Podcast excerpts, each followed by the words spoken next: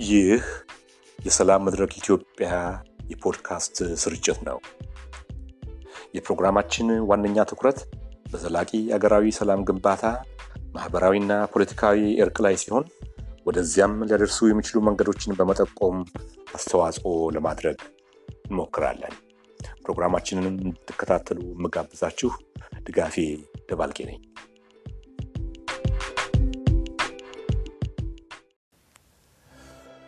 ክቡራትና ክቡራን አድማጮቻችን በዛሬው ዝግጅታችን ትኩረት የሰጠነው ርዕሰ ጉዳይ ከአሲምባ እስከ ማይካድራና መተከል የህወሓት የጅምላ ጭፍጨፋ ባህሪ ጅማሮና ታሪክ የሚል ሲሆን ማን ይመስክር የነበረ ማን ያርዳ የቀበረ እንዲሉ በዚህ ርዕሰ ጉዳይ ላይ በፖለቲካ ህይወታቸው አጋጣሚ የህዝባዊ ወያኔ ሓርነት ትግራይን ማንነት ለማየት ለማጤንና ለመመስከር እድሉን አግኝተው ከነበሩ በኢትዮጵያ የፖለቲካ ሂደት ውስጥ ብዙ ያዩና አንቱ የተባሉ ሁለት አንጋፋ ግለሰቦችን ጋብዘናል። አቶ መሐሪ ገብረ እግዚአብሔር በቀድሞ የተማሪዎች እንቅስቃሴ ውስጥ በአገር ውስጥና በውጭ የተሳተፉ ሲሆኑ በኋላም የኢትዮጵያ ህዝባዊ ቤታዊ ፓርቲንና የፓርቲው ሰራዊት የሆነውን ኢሐሰን ከመሠረቱት ውስጥ አንዱ ናቸው። ሰራዊቱን ለመመስረት ለወታደራዊ ሥልጠና ውጭ ከተላኩት ጥቂት አባላትም ውስጥ አንዱ ነበሩ። አቶ መሐሪ ገብረስላሴ በተለያዩ ጊዜያት በፓርቲያቸውና በህዝባዊ ወያኔ ሓርነት ትግራይ መካከል በየጊዜው እየከረሩ የመጡትን ልዩነቶች በሰላማዊ መንገድ ለመፍታት ከተካሄዱት ዘጠኝ ድርድሮች ውስጥ በስምንቱ ተካፍለዋል። አቶ መሐሪ ገብረ እግዚአብሔርን ያገኘናቸው በሚኖሩበት በአሜሪካ ኒቫዳ ግዛት ላስ ቬጋስ ከተማ ነው። አቶ ሰለሞን ገብረ እግዚአብሔር በኢሃፓ በትግራይ ውስጥ በተንቀሳቀሰባቸው ዓመታት በማዕከላዊ የፖለቲካ አመራር ደረጃ ያገለገሉ ሲሆኑ ለ20 ዓመታት በፓርቲው አመራር ውስጥም አገልግለዋል። between rock and hard place በሚል ርዕስ በእንግሊዝኛ ቋንቋ ያሳተሙት መጽሐፋቸው የፓርቲያቸውን የትግል ታሪክና ያጋጠሙትን ፈተናዎች ይዘክራል። አቶ ሰለሞንን ያገኘናቸው በአሜሪካ ካሊፎርኒያ ግዛት ሎስ አንጀለስ ከተማ ነው። አድማጮቻችን የዛሬው ዝግጅታችን እንድትከታተሉ እየጋበዝኩ ፕሮግራማችንን በዚህ ሙዚቃ ጀምረናል።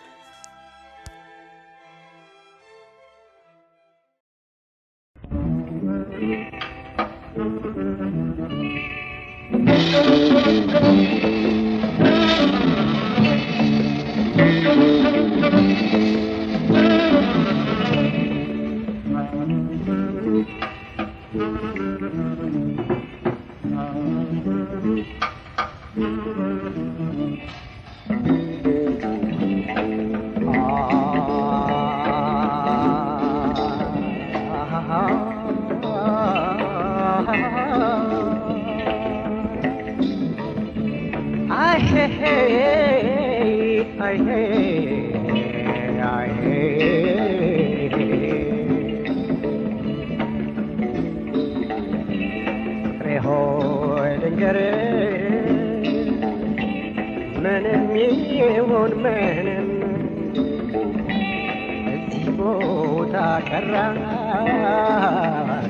ቢሎኝ ያላምን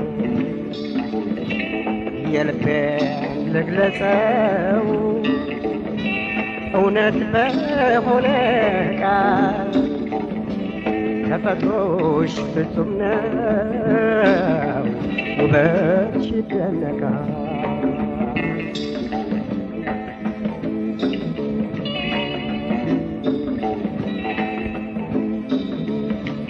ፍቅሬ ሆይ ልንገርሽ እኔ የምፈልገው እኔ የምፈልገው በክፉ ዕድሜሽ እንዳያይ አድርገው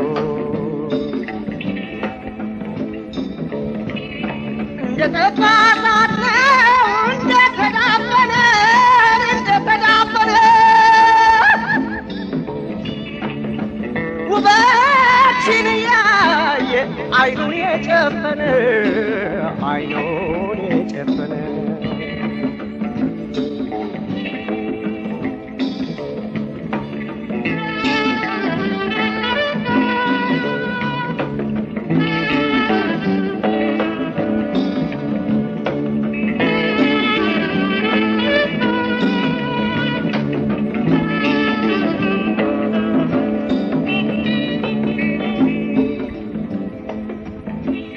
ሆይ ልንገርሽ እኔ የምፈልገው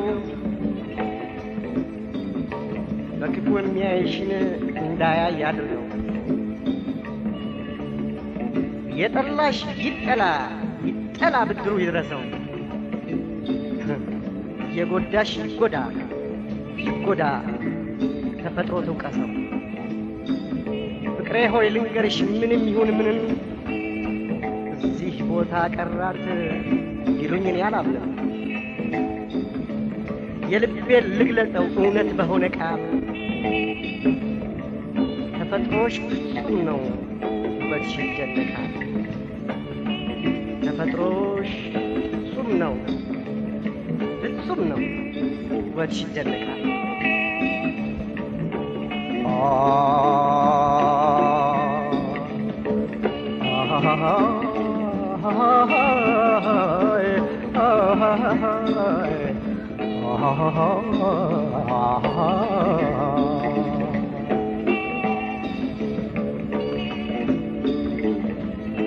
ነገርሽን አይቶ የማያደንቅ ሰው የማያደንቅ ሰው በግልጽ ያስታውቃል። ችሎታ እንዳነሰው ችሎታ እንዳነሰው የጠላሽ ይጠላ ይጠላ። ብድሩ ይድረሰው የጎዳሽ ይጎዳ ይጎዳ። ተፈጥሮ ትውቀሰው ትውቀሰው ተፈጥሮ ትውቀሰው በከንቱ የሚያማሽ ስምሽን የሚያነሳ የሚያነሳ ክፉ በመሆኑ አለበት ወቀሳ።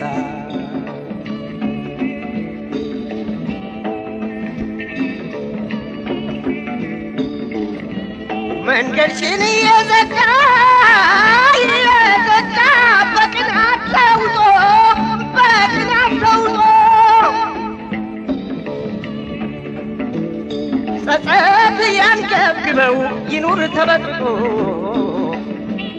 ينور تبدو ينور تبدو.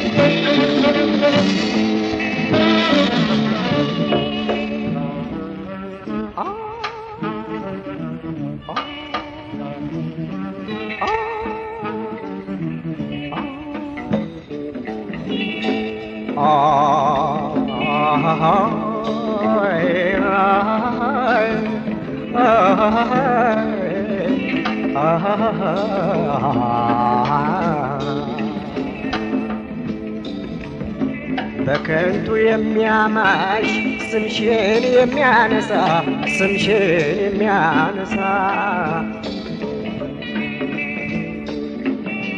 ክፉ በመሆኑ አለበት ወቀሳ አለበት ወቀሳ አለበት ወቀሳ።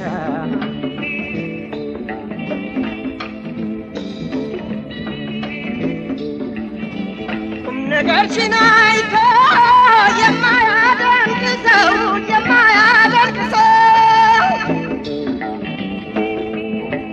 በግልጽ ያስታውቃል ችሎታ እንዳነሰው ችሎታ እንዳነሰው። የጠላሽ ይጠላ የጠላሽ ጥላ ብድሩ ይድረሰው ይድረሰው። የጎዳሽ ጎዳ ተፈጥሮ ትውቀሰው ተፈጥሮ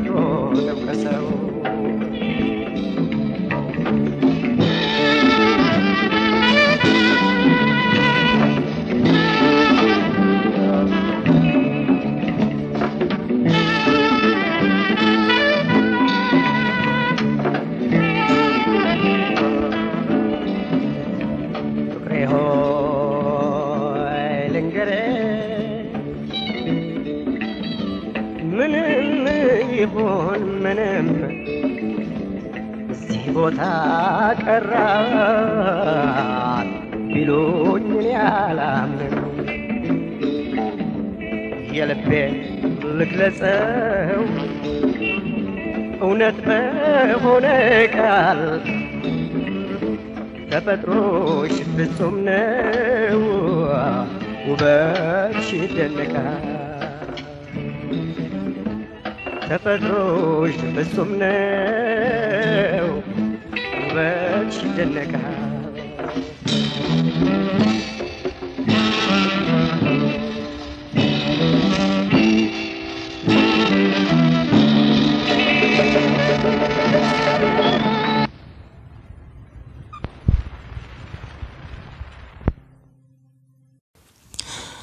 አቶ መሐሪ ገብረ እግዚአብሔር፣ አቶ ሰለሞን ገብረ ስላሴ ለጊዜያችሁና ለፈቃደኝነታችሁ በምስጋና ልጀምር።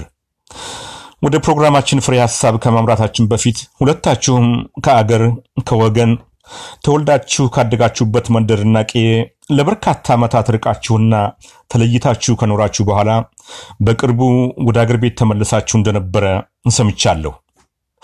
እስቲ ፖለቲካውን ለጥቂት ደቂቃ እናቆየውና ከዚህ ሁሉ ዓመታት በኋላ የአገራችሁን መሬት መርገጥ ከተማውን፣ መንደሩን፣ ማሳውን፣ ወንዙን፣ ጅረቱንና አውድማውን ሰውን ጨምሮ ማየት በመቻላችሁ የተሰማችሁ ስሜት ምን ነበር? አቶ መሐሪ ከርሶ ልጀምር። እሺ፣ በጣም ጥሩ። እኔ እንግዲህ በጣም ከረዥም ጊዜ በኋላ ነው ወደ ከተማ መግባት የቻልኩት። ገጠር ገብቼ ነበር በሰራዊቱ ውስጥ በነበርኩበት ጊዜ ግን ከአሜሪካን ሀገር አስራ ዘጠኝ መቶ ሰባ ለትምህርት እንደመጣሁ ነው ቀጥታ ወደ ሜዳ የገባሁት። ስለዚህ አሁን ለመጀመሪያ ጊዜ ወደ ከተማ ስገባ ለመጀመሪያ ጊዜ ነው። ስለዚህ ለየት ባለ መልክ of course ገጠሩ ጋር almost ዘጠኝ አስር ዓመት ያህል ተንቀሳቅሻለሁ። ግን ከተማውን ፈጽሞ አልረገጥኩም ነበር እና የተለየ ስሜት ነው የሚሰጥህ ያየኸውን ቦታ እንደ አጋጣሚ እድል አግኝቼም በስራ ምክንያት ወዳደግኩበት አካባቢ አዘዞ ጎንደር አካባቢ ሄጄ ስለነበር የኖርኩባትን ያደግኩባትን ቤት ሁሉ ስላየሁኝ የተሰማኝ ደስታ በጣም ከፍተኛ ነው። ከዛ ህዝቡንም ስታየው እዚህ ስንት መዓት ዓመት ሰላሳ ዓመት almost ወደ አርባ ዓመት ያህል ህዝባችንን ሳናይ ቆይተን ስትመለስ ሁሉም ነገር በጣም ደስ በሚል አይነት ሁኔታ ነው የምትቀበለው የምታየው። እኔም ያየሁት እንደዛ ነው እና በጣም ደስተኛ ነው የነበርኩት። አቶ ሰለሞን አቶ መሀሪ ካለው ትንሽ እኔ ከሀፓም አንጻር ልጨምርበት እሱ እንዳለው አይነት ስሜት ተሰምቶኛል።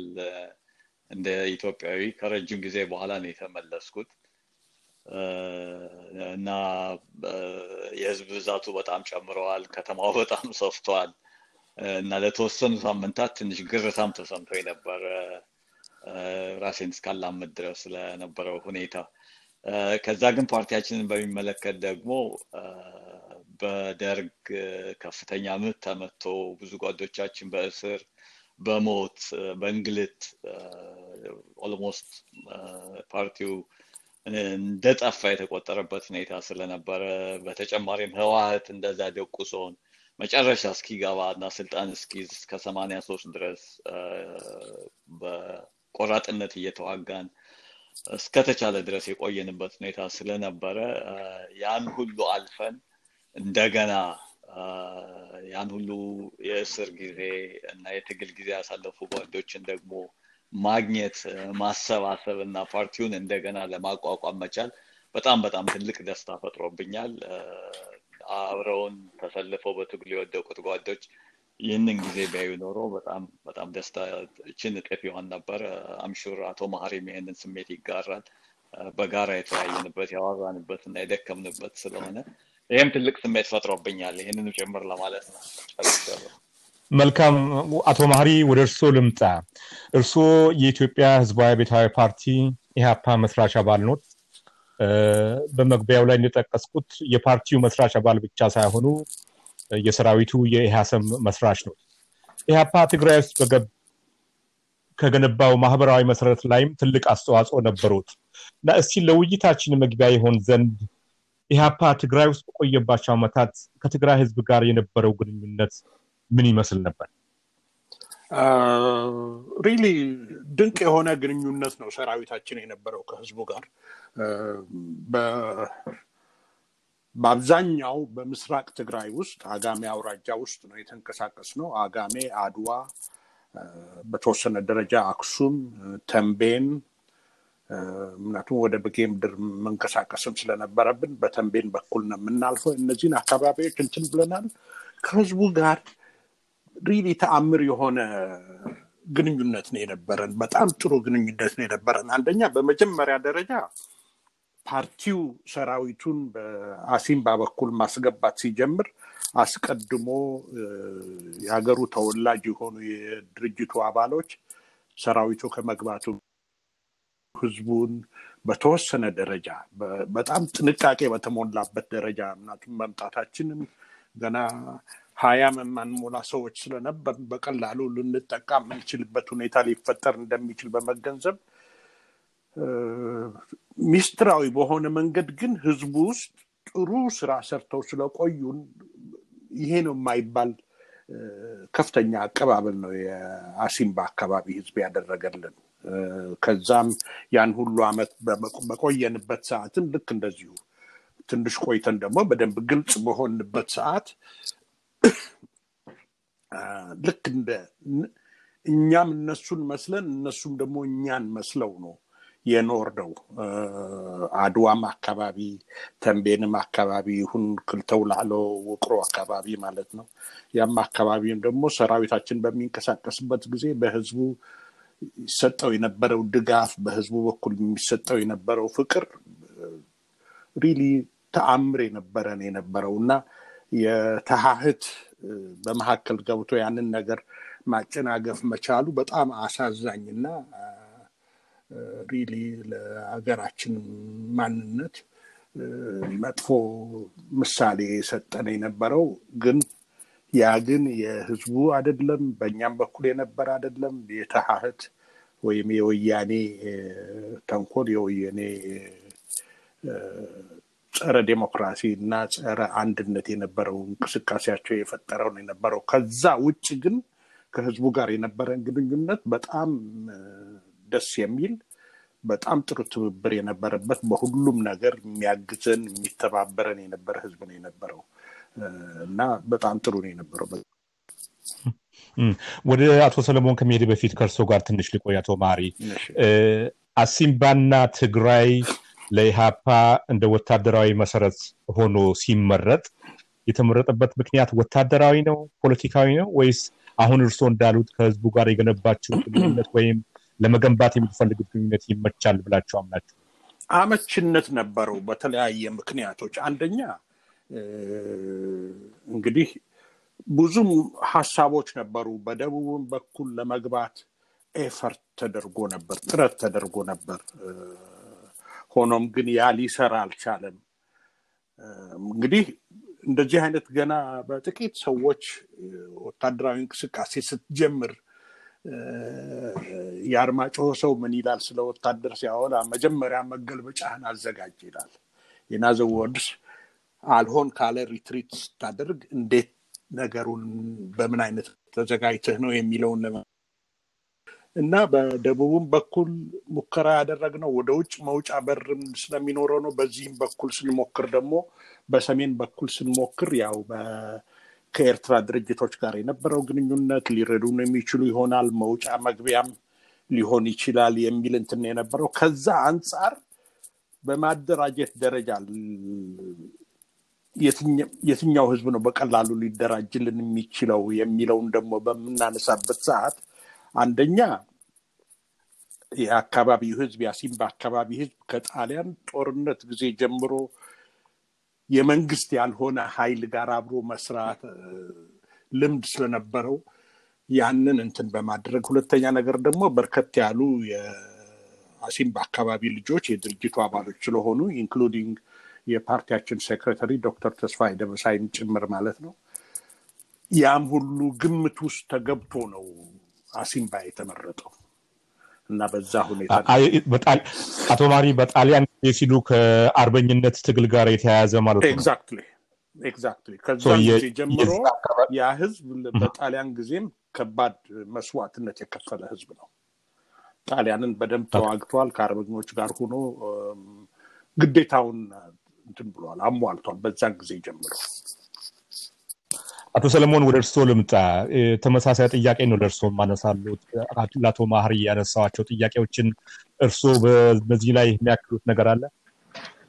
አዎ መሀሪ ከጠቀሳቸው ከተንቀሳቀስንባቸው ውስጥ አንድ ረሳው ክልት አውላሎን ነው ወይም ሁለት አውላሎ ይባላል። ውቅሮ ያለበት ከተማ ነው። ይሄም ለእኛ ለኢህአሰ ለኢህአፓ ትልቅ ትርጉም ያለው በጦርነት ውቅሮን ከተማ ለመምታት በጣም ቆራጥ የሆኑ ጓዶቻችን ያጣንበት ከተማ ነው። በተለይ ሁለቱን ጓዶች ማንሳት እወዳለሁ። አንደኛው ህብስቱ ይባላል። ከአስመራ ተቀማጭ ከነበረው አየር ወለድ የሀፓን የፖለቲካ መስመር በመምረጥ ከመጡ ጓዶች አንዱ ነው። ሰራዊቱን እና ፓርቲውን በታማኝነት እና የኢትዮጵያን ህዝብ ያገለገለ እና በቆራጥነት ጦሩ መሀል ገብቶ የወደቀ ጀግና ጓዳችን ነው። ሌላው እዛው ከተማ ተወልዶ ውቅሮ ኢህአፓ የገባ የአብዮ የሚባል ሌላ ታዳጊ ወጣት ነበር። በኋላም ወደ ሀይል መሪ የደረሰ ነበር። እሱም በተወለደበት ከተማ በጦርነት እዛው ከተማ የወደቀና የተቀበረ ነው እና እዛም ውስጥ ተንቀሳቅሰናል። ሁለት ምክንያቶች ነበሩ አንተ ለጠየቀው ጥያቄ በህዝቡ ዘንድ በተለይ ተወዳጅነትን እንድናተርፍ ያደረገው አንደኛው የትግራይ ህዝብ ኢትዮጵያዊነቱ ነው።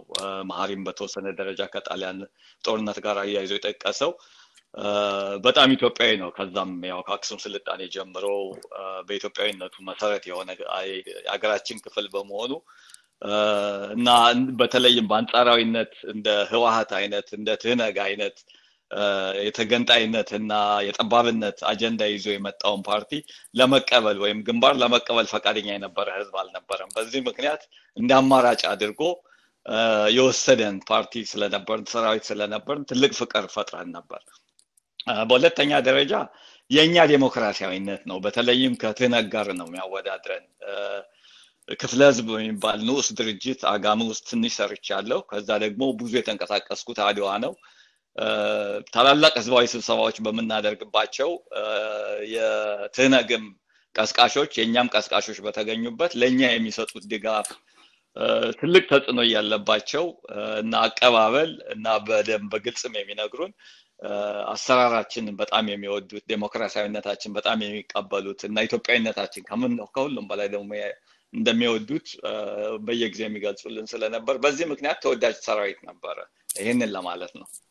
መልካም አቶ ማህሪ ወደ እርስዎ ልመለስ። ኢህአፓም ሆነ ትህነግ ሁለታችሁም የዘመኑ የግራ ዘመም ርዕዮተ ዓለም የምትከተሉ ነበራችሁ። ይህም ሆኖ ግን በሁለቱ ድርጅቶች መካከል ችግሮችን በሰላማዊ መንገድ መፍታት እና መቀራረብ ያላስቻሉ ልዩነቶች እንዳሉ በተለያዩ መጽሐፍቶችና የታሪክ ሰነዶች ተቀምጧል። ምን ነበር በእናንተና በትህነግ መካከል የነበረው መሰረታዊ ልዩነት? እንዴት አድርገው ያስቀምጡታል? I think መነሻው የኢሃፓ አቋም ይመስለኛል። ኢሃፓ ከመጀመሪያው ጀምሮ አንደኛ ሲደራጅም ህብረ ብሔር ድርጅት ሆኖ ነው የተመሰረተው። ኢትዮጵያዊ ድርጅት ሆኖ ነው የተመሰረተው። የኢትዮጵያን ህዝብ ዴሞክራሲያዊ ስርዓት ለማ ለማስከበር ብሎ ነው የተነሳው እና የኢትዮጵያን ማንነት ኢህአፓ ሲመለከት ትግራይን ሳያስብ ሊመለከት አይችልም።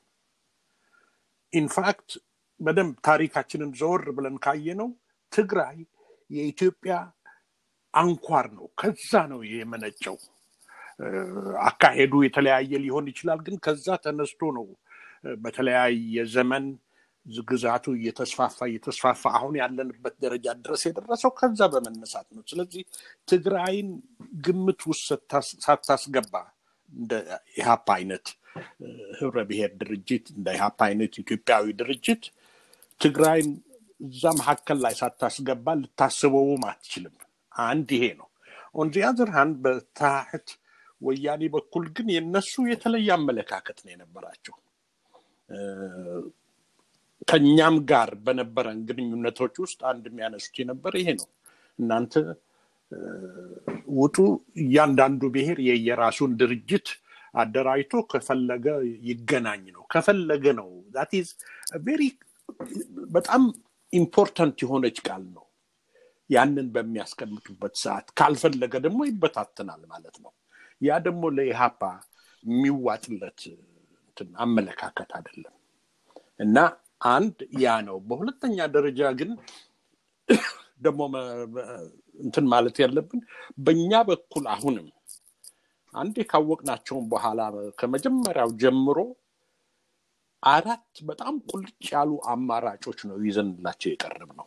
አንደኛ እንደኛ ማርክሲስት ሌኒስ ፓርቲ ከሆኑ እንዋሃድ የሚል ነው። እንግዲህ እነዚህ ቃላቶችን መጠቀም ብቻ አይደለም። ማርክሲስት ሌኒስ ፓርቲ ከሆናችሁ የሚለው ነገር በጣም ሰፊ ነው። የፖለቲካ ሂደቱንም፣ የኢኮኖሚው ሁኔታም፣ የዴሞክራሲውን ጥያቄ ያንን ሁሉ የሚሸፍን ነው እና ዝም ብሎ አንዲት አረፍተ ነገር ብቻ አይደለችም። ያንን ሁሉ የሚያሰባስብ ስለሆነ ያንን አቀረብን። በሁለተኛ ደረጃም ደግሞ በግልጽ አስቀመጥንላችሁ። እንግዲህ ይሄም ደግሞ ማርክሲስት ሌኒኒስት አይደለንም ካላችሁ ደግሞ ዴሞክራሲያዊ ጥያቄ አንስታችሁ የብሔር ጥያቄ አንስታችሁ የምትሄዱ ስለሆናችሁ ግንባር መፍጠር እንችላለን። ስለዚህ ግንባር እንፍጠር የሚል ነው ሁለተኛው።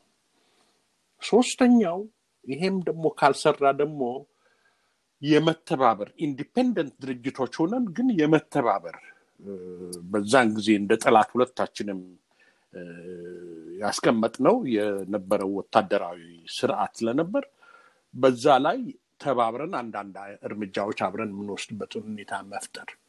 በአራተኛ ደረጃ አለመነካካት ወይም በእንግሊዝኛ peaceful coexistence ማለት ነው እና እነዚህን አራቱን ነጥቦች በጣም clear በሆነ መንገድ ነው። በመጀመሪያ ደረጃ እኛ ፕሮግራማችንንም ይዘን ሂደን ስለነበረ ወደ ስብሰባው ኮፒውን ሰጥተናቸዋል እንዲያዩት።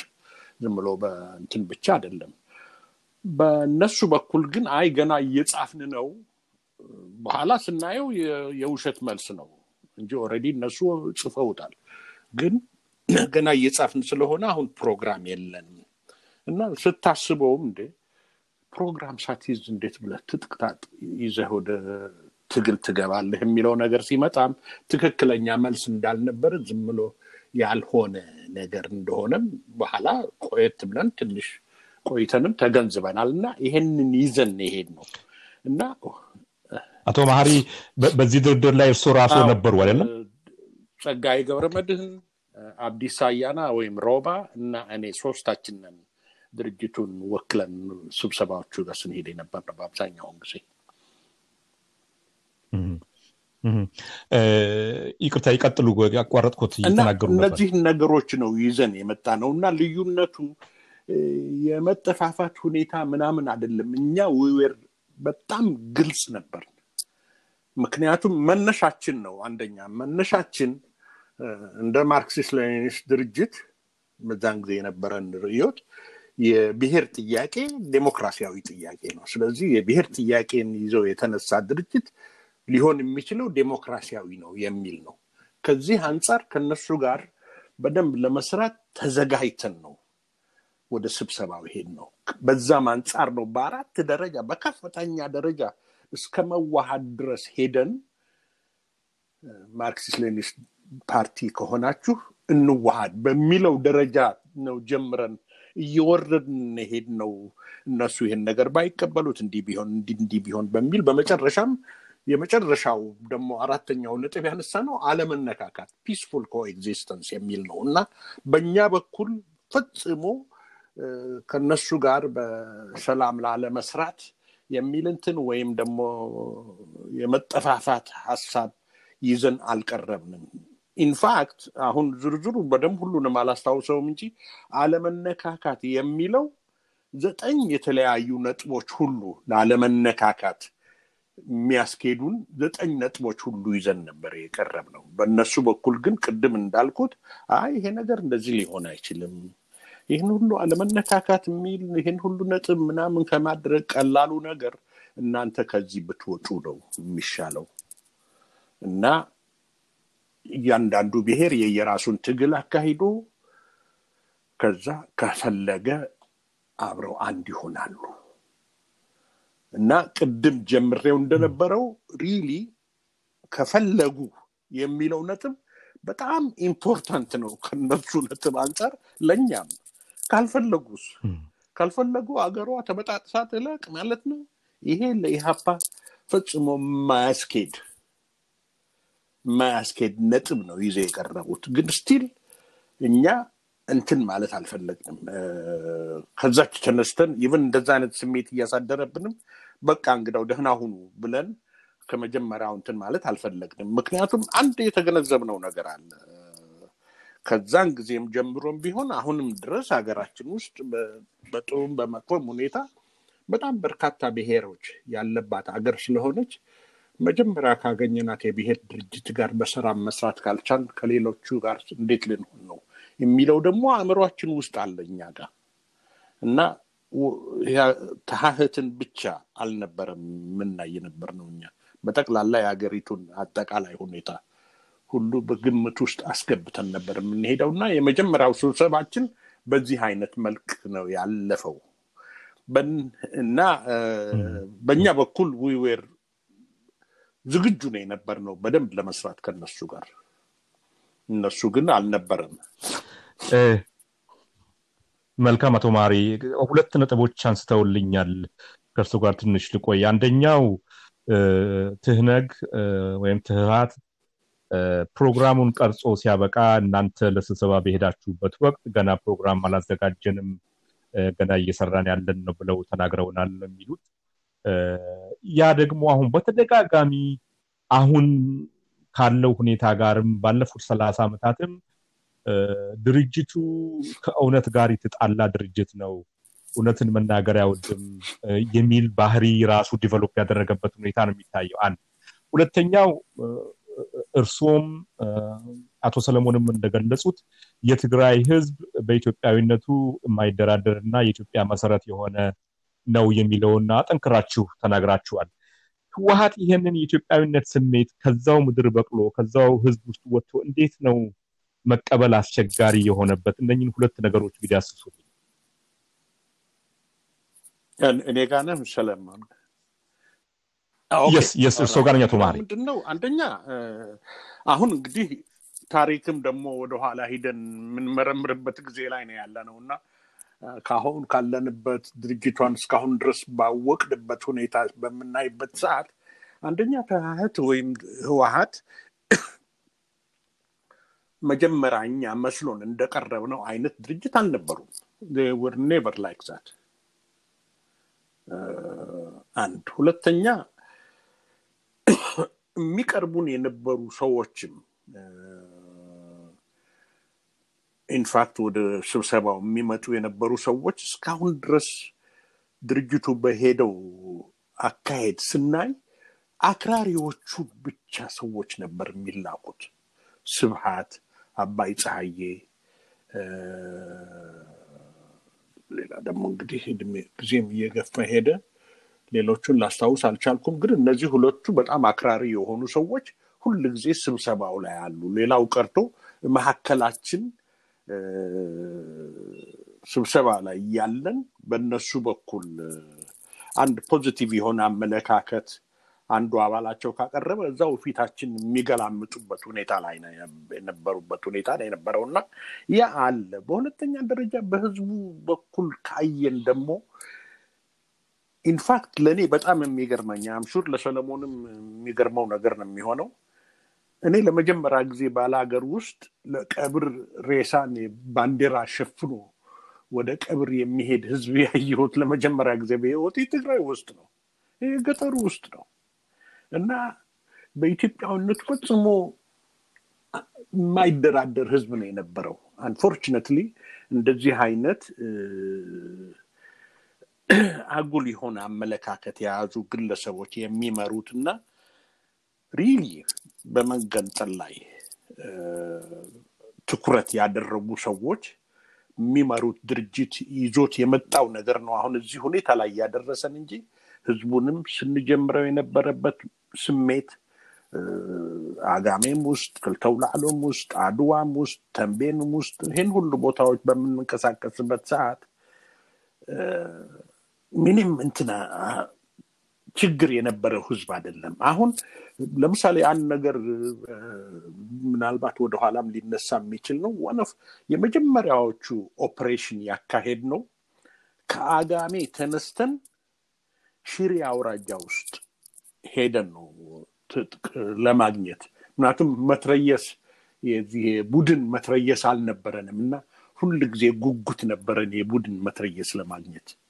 አጋሜ ሆነን ባደረግነው ጥናት ሽሬ ውስጥ አዶ አላ የሚባል ቦታ ውስጥ መትረየስ እንዳለ ሰምተን ኢማጅን ይሄ እንግዲህ ስንት መዓት ቀናት የሚፈጅ መንገድ ነው። በእግርህ በገጠር ሁለተኛ የማታውቀው ደግሞ ገጠሩ ደግሞ አናውቀው በግምት የምንጓዝበት መንገድ ላይ ረዥም መንገድ ሊወስድ የሚችል መንገድ ስንሄድ ህዝቡ በጥሩ ሁኔታ ነበር የሚቀበለን በየሄድንበት። ምክንያቱም እኛ በየሄድንበት ደግሞ ማንነታችንን እየገለጽ ነው የምንሄደው እና ይሄ ተሃህት የፈጠረው ስሜት ትግራይ ውስጥ በነዛ አመራር ላይ የነበሩ ሰዎችና እነሱ በነበራቸው አመለካከት የበላይነት ኢዘር ተገንጥለው የራሳቸውን መንግስት የመመስረት ወይም ደግሞ በኋላ እንዳደረጉት አመቺ ሁኔታ ተፈጥሮላቸው በደርግ መንግስት መጥተው ሀገሪቱን በሙሉ ሲይዙ የበላይነቱን ይዘው እነሱ እንደፈለጉ የሚያሽከረክሯት ሀገርን መፍጠር ካልሆነ በስተቀር ሌላ ስሜት የነበራቸው ሰዎች አልነበሩም። አሁን ድረስም አልነበራቸውም። አይተነዋል። አሁን በቅርቡ በነበረው ጦርነት መነሻ የሆነው የተኛን ሰራዊት መግደል ድረስ መሄድ ምን አይነት የተዛባ አመለካከት እንደነበራቸው በግልጽ የሚያሳይ ነው። አቶ ሰለሞን የሚጨምሩት አለ? ሁለት ነገሮች ልበል። ከአሁኑ በፊት እኛ እያለን ይሄ እንግዲህ ከአርባ አመት በፊት ነው ጀምሮ እስካሁን ድረስ አብሯቸው የቆየው አንደኛው እኛን እዛ መግለጫ አድርገው ስም ያወጡልን አባይ ኢትዮጵያ እያሉ ነበር። ታላቋ ኢትዮጵያን የሚፈልጉ ማለት ነው። እነሱ በጣም በማንቋሸሽ ስሜት የሚጠቀሙበት ቃል ነው። የትግራይ አርሶ አደር እና የትግራይ ህዝብ ግን ይሄን እንደ ክብር አድርጎ ነበር የሚወስደው። እንደ ተለዋጭ ስማችን አድርጎ ግን በበጎ ወገን ነው። እነሱ ግን ለኢትዮጵያ ካላቸው ጥላቻ መሆኑ በኋላም ጠቅላይ ሚኒስትሩ የሀገራችንን ስም እንኳን እስከ መጥላት ድረስ ደርሰው እቺ ሀገር ወይም ሀገሪቱ እያሉ የቀጠሉበት ሁኔታ በጣም በጣም ይገርመኛል። ከዛ የሚጀምር ነው አባይ ኢትዮጵያ እያሉ እኛን ማናናቅ የጀመሩት። ከዛም ደግሞ ቅድም ማህሬ እንዳለው ያው አባይ ኢትዮጵያን ስለምትፈልጉ ውጡ፣ እኛ ጠባቧን ትግራይ ነው የምንፈልገው የሚል አይነት እንትን ውስጥ ነው የገቡት። ተጨማሪ ሌላ ቃል እንደገ አንድ ሀረግ ደግሞ ኮራኩር አማራ የሚል ነበር። ይሄ ምን ማለት ነው? የአማራ ቡችሎች ማለት ነው። ይህም እንግዲህ ኢትዮጵያውያን የሆኑ የትግራይ ተወላጆችን ኢህአፓ ውስጥ ያሉትን ሌሎችንም ደጋፊዎችን የሚገልጹበት የማንቋሸሽ ስም ነው። አንደኛ ለአማራም ያላቸውን ጥላቻ የሚያሳዩበት ሀረግም ጭምር ነው። ኢህአፓ ህብረ ብሔራዊ ድርጅት እንደሆነ ያውቃሉ፣ ህዝቡም ያውቀዋል።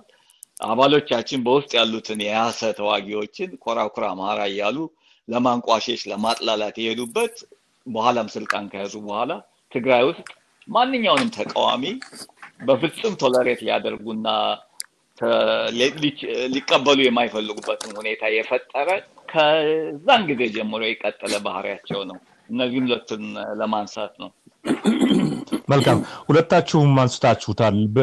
በድርጅቱ ማለትም በኢህአፓ ውስጥ በአመራር ደረጃ እና በአባልነት ደረጃ የነበሩና ያሉ የትግራይ ተወላጆች አሉ። እነርሱ ትህነግን ወይም ትሀትን እንዴት ነበር የሚያዩት? በተለይ ቅድም አቶ መሃሪ እርሶ እንዳሉት እንደነ ዶክተር ተስፋዬ ደበሳ ያሉ እዛው አካባቢ የተወለዱ በአመራር ደረጃ የነበሩበት ሁኔታ ነው እና ይህንን እንዴት ነበር እነሱ የሚያዩት? okay አይ እነሱ ለእነሱ እንትናቸው አይደለም። አንድ መቼም በአንድ በኩል maybe ጠንካራ ጎናቸው የምትችለው ነገር ቢኖር ገና ከመጀመሪያው በጣም ግልጽ ነበሩ ምን እንደሚፈልጉ እነዚህ ሰዎች።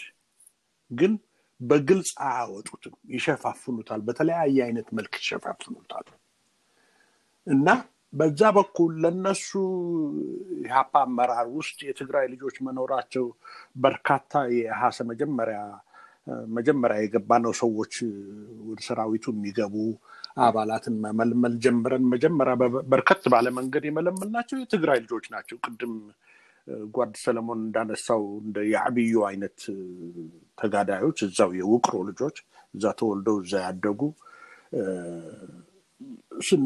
ምንመለምል የነበረው እነሱን ነው። በርከት ያሉ የትግራይ ልጆች የሰራዊትም አባላት ነበሩ። ለእነሱ ግን ይሄ ምንም ደንታቸው አይደለም። ቅድም እንደተባለው እንደውም ማጥላላት ኮራሁር አምሃሩ ምናምን በሚል አይነት መልክ ማስቀመጥ ካልሆነ በስተቀር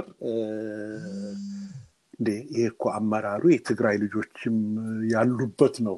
ስለዚህ ጥሩ ድርጅት ሊሆን ይችላል፣ ለትግራይም ጥሩ ሊሆን ይችላል ወደሚል አመለካከት ሊሄዱ አይችሉም። ምክንያቱም they have ሴት የሆነ አመለካከት ይዘዋል እና ከዛ መውጣት አልቻሉም። በዛው ነው የቀጠሉት።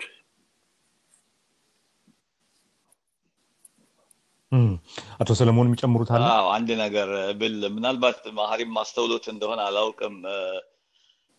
ከኔ ጋር በኃላፊነትም ደረጃ የሰሩ የትግራይ አመራር ልጆችና አባሎችም በከፍተኛ ደረጃ ከኛ የበለጠ እነዚህ የሚያውቃቸው የለም ይላሉ። ምክንያቱም በትምህርት ቤት ይተዋወቃሉ፣ በሰፈር ይተዋወቃሉ። የፖለቲካ ምርጫ አድርገው ነው ወደ ኢህአፓ የመጡት ወደ ኢህአፓ የመጡት ወደ ትህነግ የሄዱት እና የእኛን አሁን ቅድም መሀሪ የገለጻቸውን አራት ፕሪንስፕሎች እንዴት አብረን ልንሰራ እንደምንችል የሚለውን ብዙዎቹ የትግራይ ልጆች ከኔ ጋር አብረው የሰሩት በፍጹም እንደዚህ አይነት ነገሮች የምታቀርበው ለሰለጠነ ፖለቲካ ለሚያውቅ ነው እንጂ እነዚህ ብዙዎቹ ድርያዎች ናቸው፣ በጥላቻ ያደጉ ናቸው፣ በምንም አይነት የሚመጥናቸው አይደለም እና ኢህአፓ እድሉን ካገኘ ኢህአሰ እነዚህን መውጋት አለበት።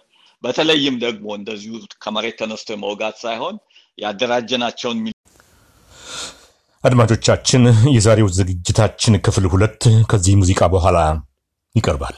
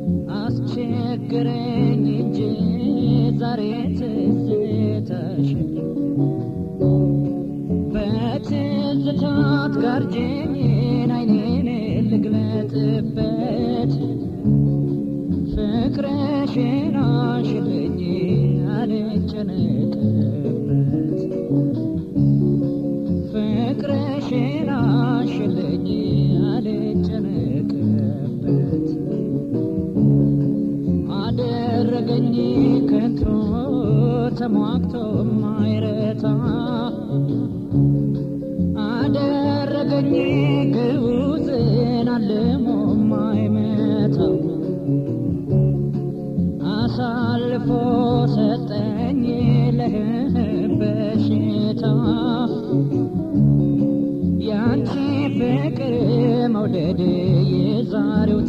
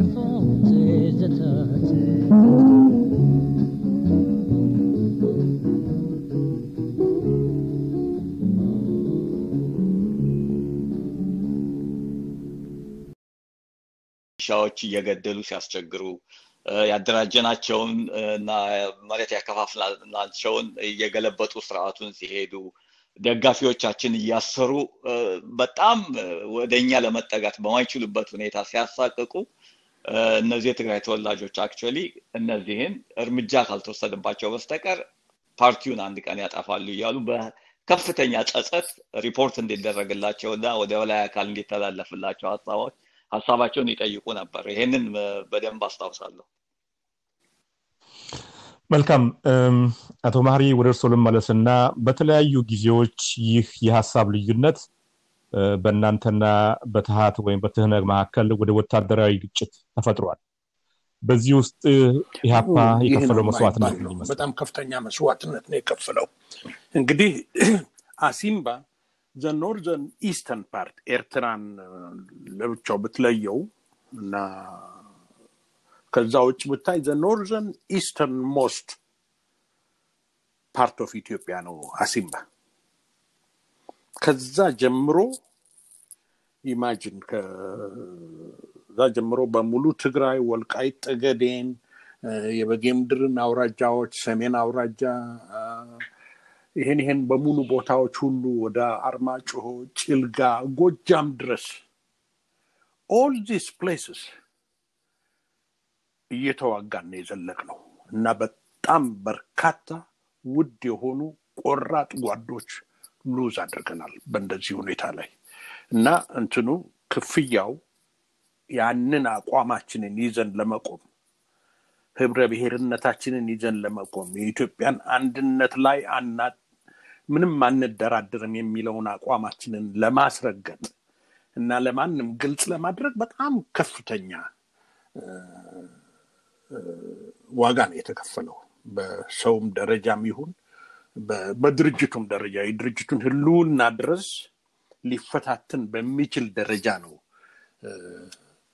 እንትን ያልነው የ- የተዋጋ ነው ከተሀህት ጋር እና አንፎርችነትሊ በዚህ ሁኔታ ላይ አመቺ የሆነ ሁኔታ ደግሞ ለነሱ ይፈጠራል። የነ ሻዕቢያ በዛ አካባቢ መኖር፣ የነሱን መደገፍ፣ ያ ሁሉ ያ ሁሉ ተደማምሮ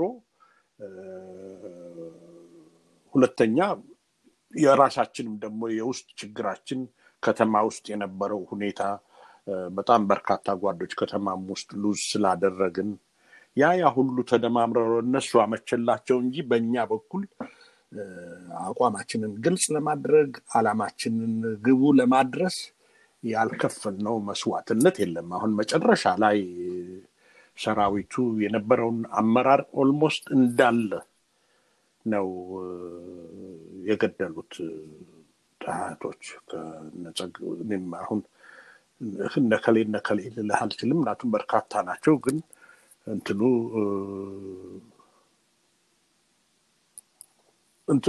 ማለቴ የተከፈለው መስዋዕትነት በጣም ከባድ መስዋዕትነት ነው የነበረው። ይህ ሲባል ግን በእነሱ በኩል ጉዳት አልደረሰም አይደለም።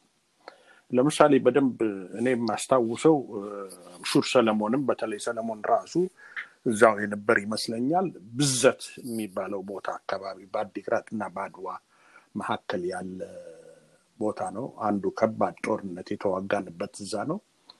እዛ ላይ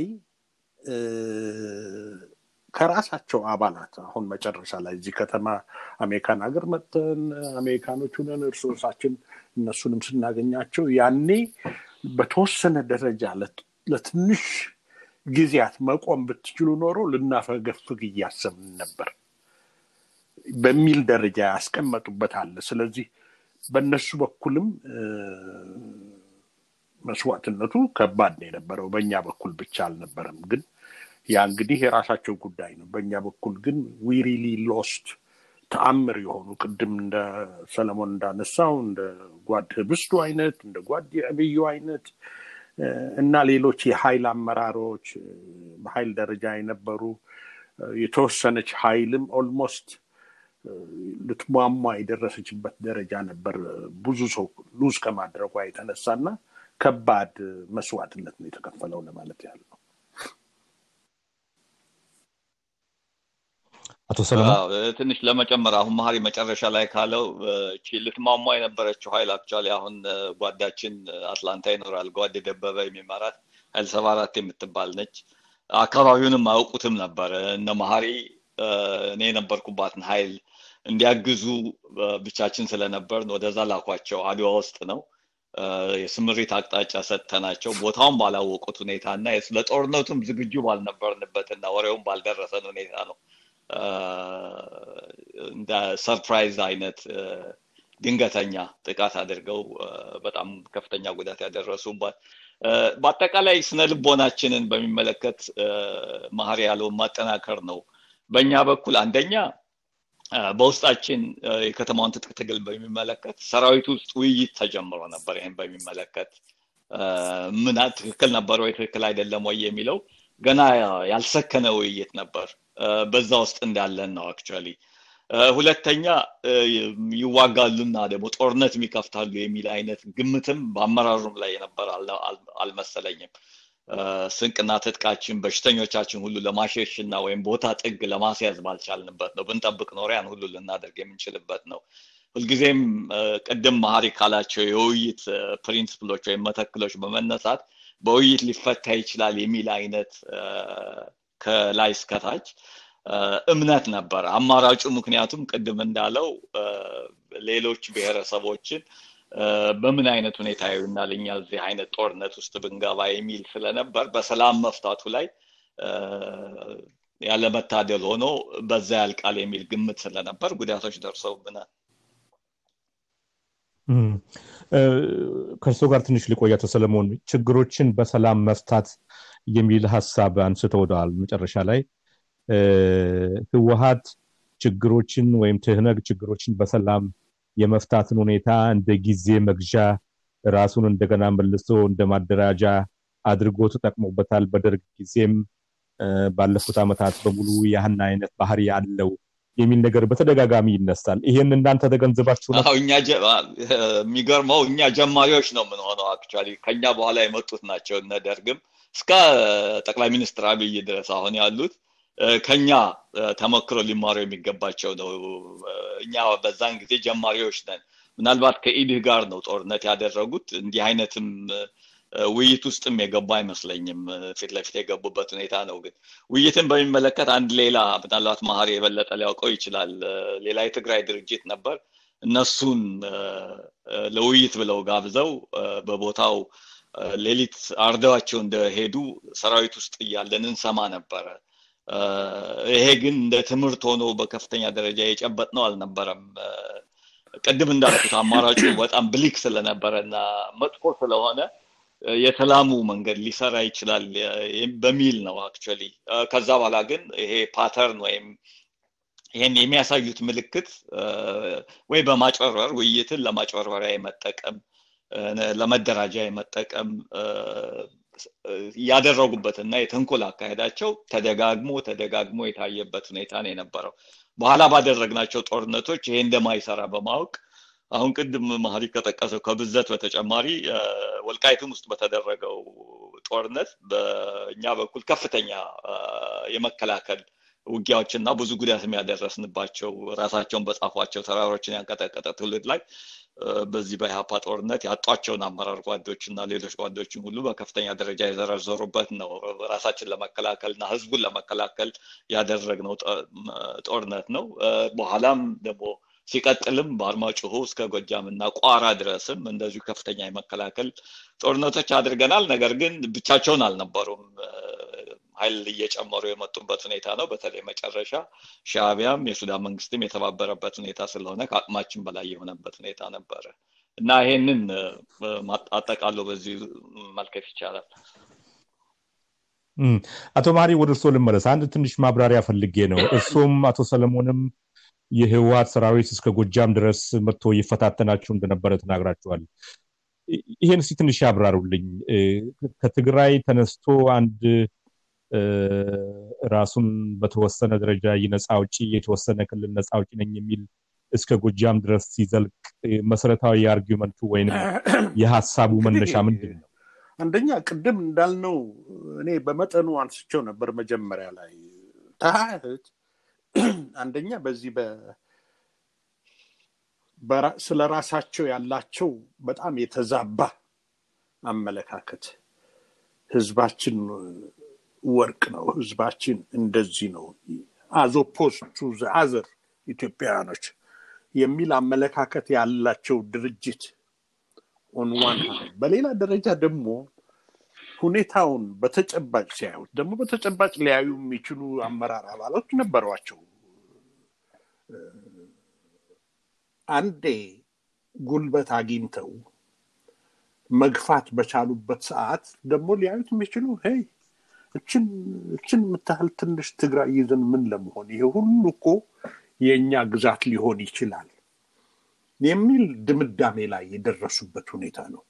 አንድ በሁለተኛ ደረጃ ደግሞ በዚህ አመለካከታቸው ላይ ደግሞ እኛ ውስጥ በተፈጠረ ችግር ከኛ ተገንጥለው የሄዱ እንደነ ታምራት ላይኔ እንደ በረከት ስምዖን ምናምን አይነት ሰዎች የያዙት የኢትዮጵያ የሚባል ድርጅት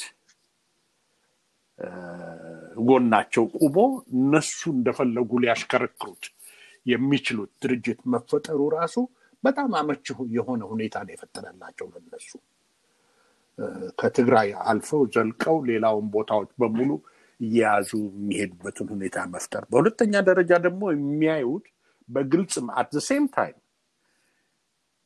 እንትናም ደግሞ የደርግ መንግስትም በጣም እየተዳከመ የሚሄድበት almost በሆነ ጦርነት ሁኔታ ባጋጠሙት ሁኔታ ላይ እነሱ እያሸነፉ የሚሄዱበትን ሁኔታ ባዩበት ሰዓት ምንም የሚያቆማቸው ነገር አልነበረም። እቺን ሀገር በሙሉ መቆጣጠር እንችላለን። ተቆጣጥረን ደግሞ ለእኛ በሚያመቸን ሁኔታ ለእኛ በሚጥመን ሁኔታ ልናስተዳድራት እንችላለን አሉ። and that's what they did እንደዛም ነው ያደረጉት። አሁን እንዳየነው የሀገሪቱን ሀብት ሙሉ ሟጠው በነበረው ሙስናቸው ምናምን በሙሉ የሀገሪቱን ሀብት በሙሉ ሟጠው ነው የሄዱት እና ያ ነበር የሚታያቸው። ስለዚህ በእኛ በኩል ትግሉን መታገል የምንችልበት ቦታዎች ጋር እየሄድን የተሻለ ሁኔታ ይፈጠራል ምናምን በሚል more ወደ ደቡብ እየተገፋን የሄድንበት ሁኔታ ነው የነበረው። እና የመጨረሻው እንግዲህ በጣም በጥሩ ሁኔታ ሰራዊቱ አድጎ በደንብ የደርግንም ሰራዊት መቋቋም ችሎ የነበረበት ሁኔታ አንዴ ከቋራ ዘልቆ ወደ ጎጃም ከገባ በኋላ የነበረው አካሄድ በጣም ጥሩ አካሄድ ነው የነበረው። በጣም በጥሩ ሁኔታ ላይ ነው እንደገና መጥተው አጥቅተው ከምስራቅ በኩል የሱዳን መንግስት ድጋፍ ሰጥቷቸው መጥተው እኛን ለማጥቃት የቻሉት እና የእነሱ ባህሪ ነው እንጂ in reality ካየኸው እውነተኛ principle የሆነ አቋም ቢሆን ኖሮ አይ የኛ ተሀህት የራሳችንን የትግራይ መንግስት አቋቁመን እንሄዳለን ሲሉ ልክ ትግራይ border ላይ ማቆም ነበረባቸው። ግን ነው ለነሱ እንደዛ አይነት principle የለም እና የጥቅም ነገር ነው ለነሱ። በጥቅም ደረጃ ነው ሁሉንም ነገር የሚያዩት። ከዛ አንጻር ስለነበር ነው ጎጃም ድረስ መጥተው መዋጋትን ምን ማለትም የቻሉት።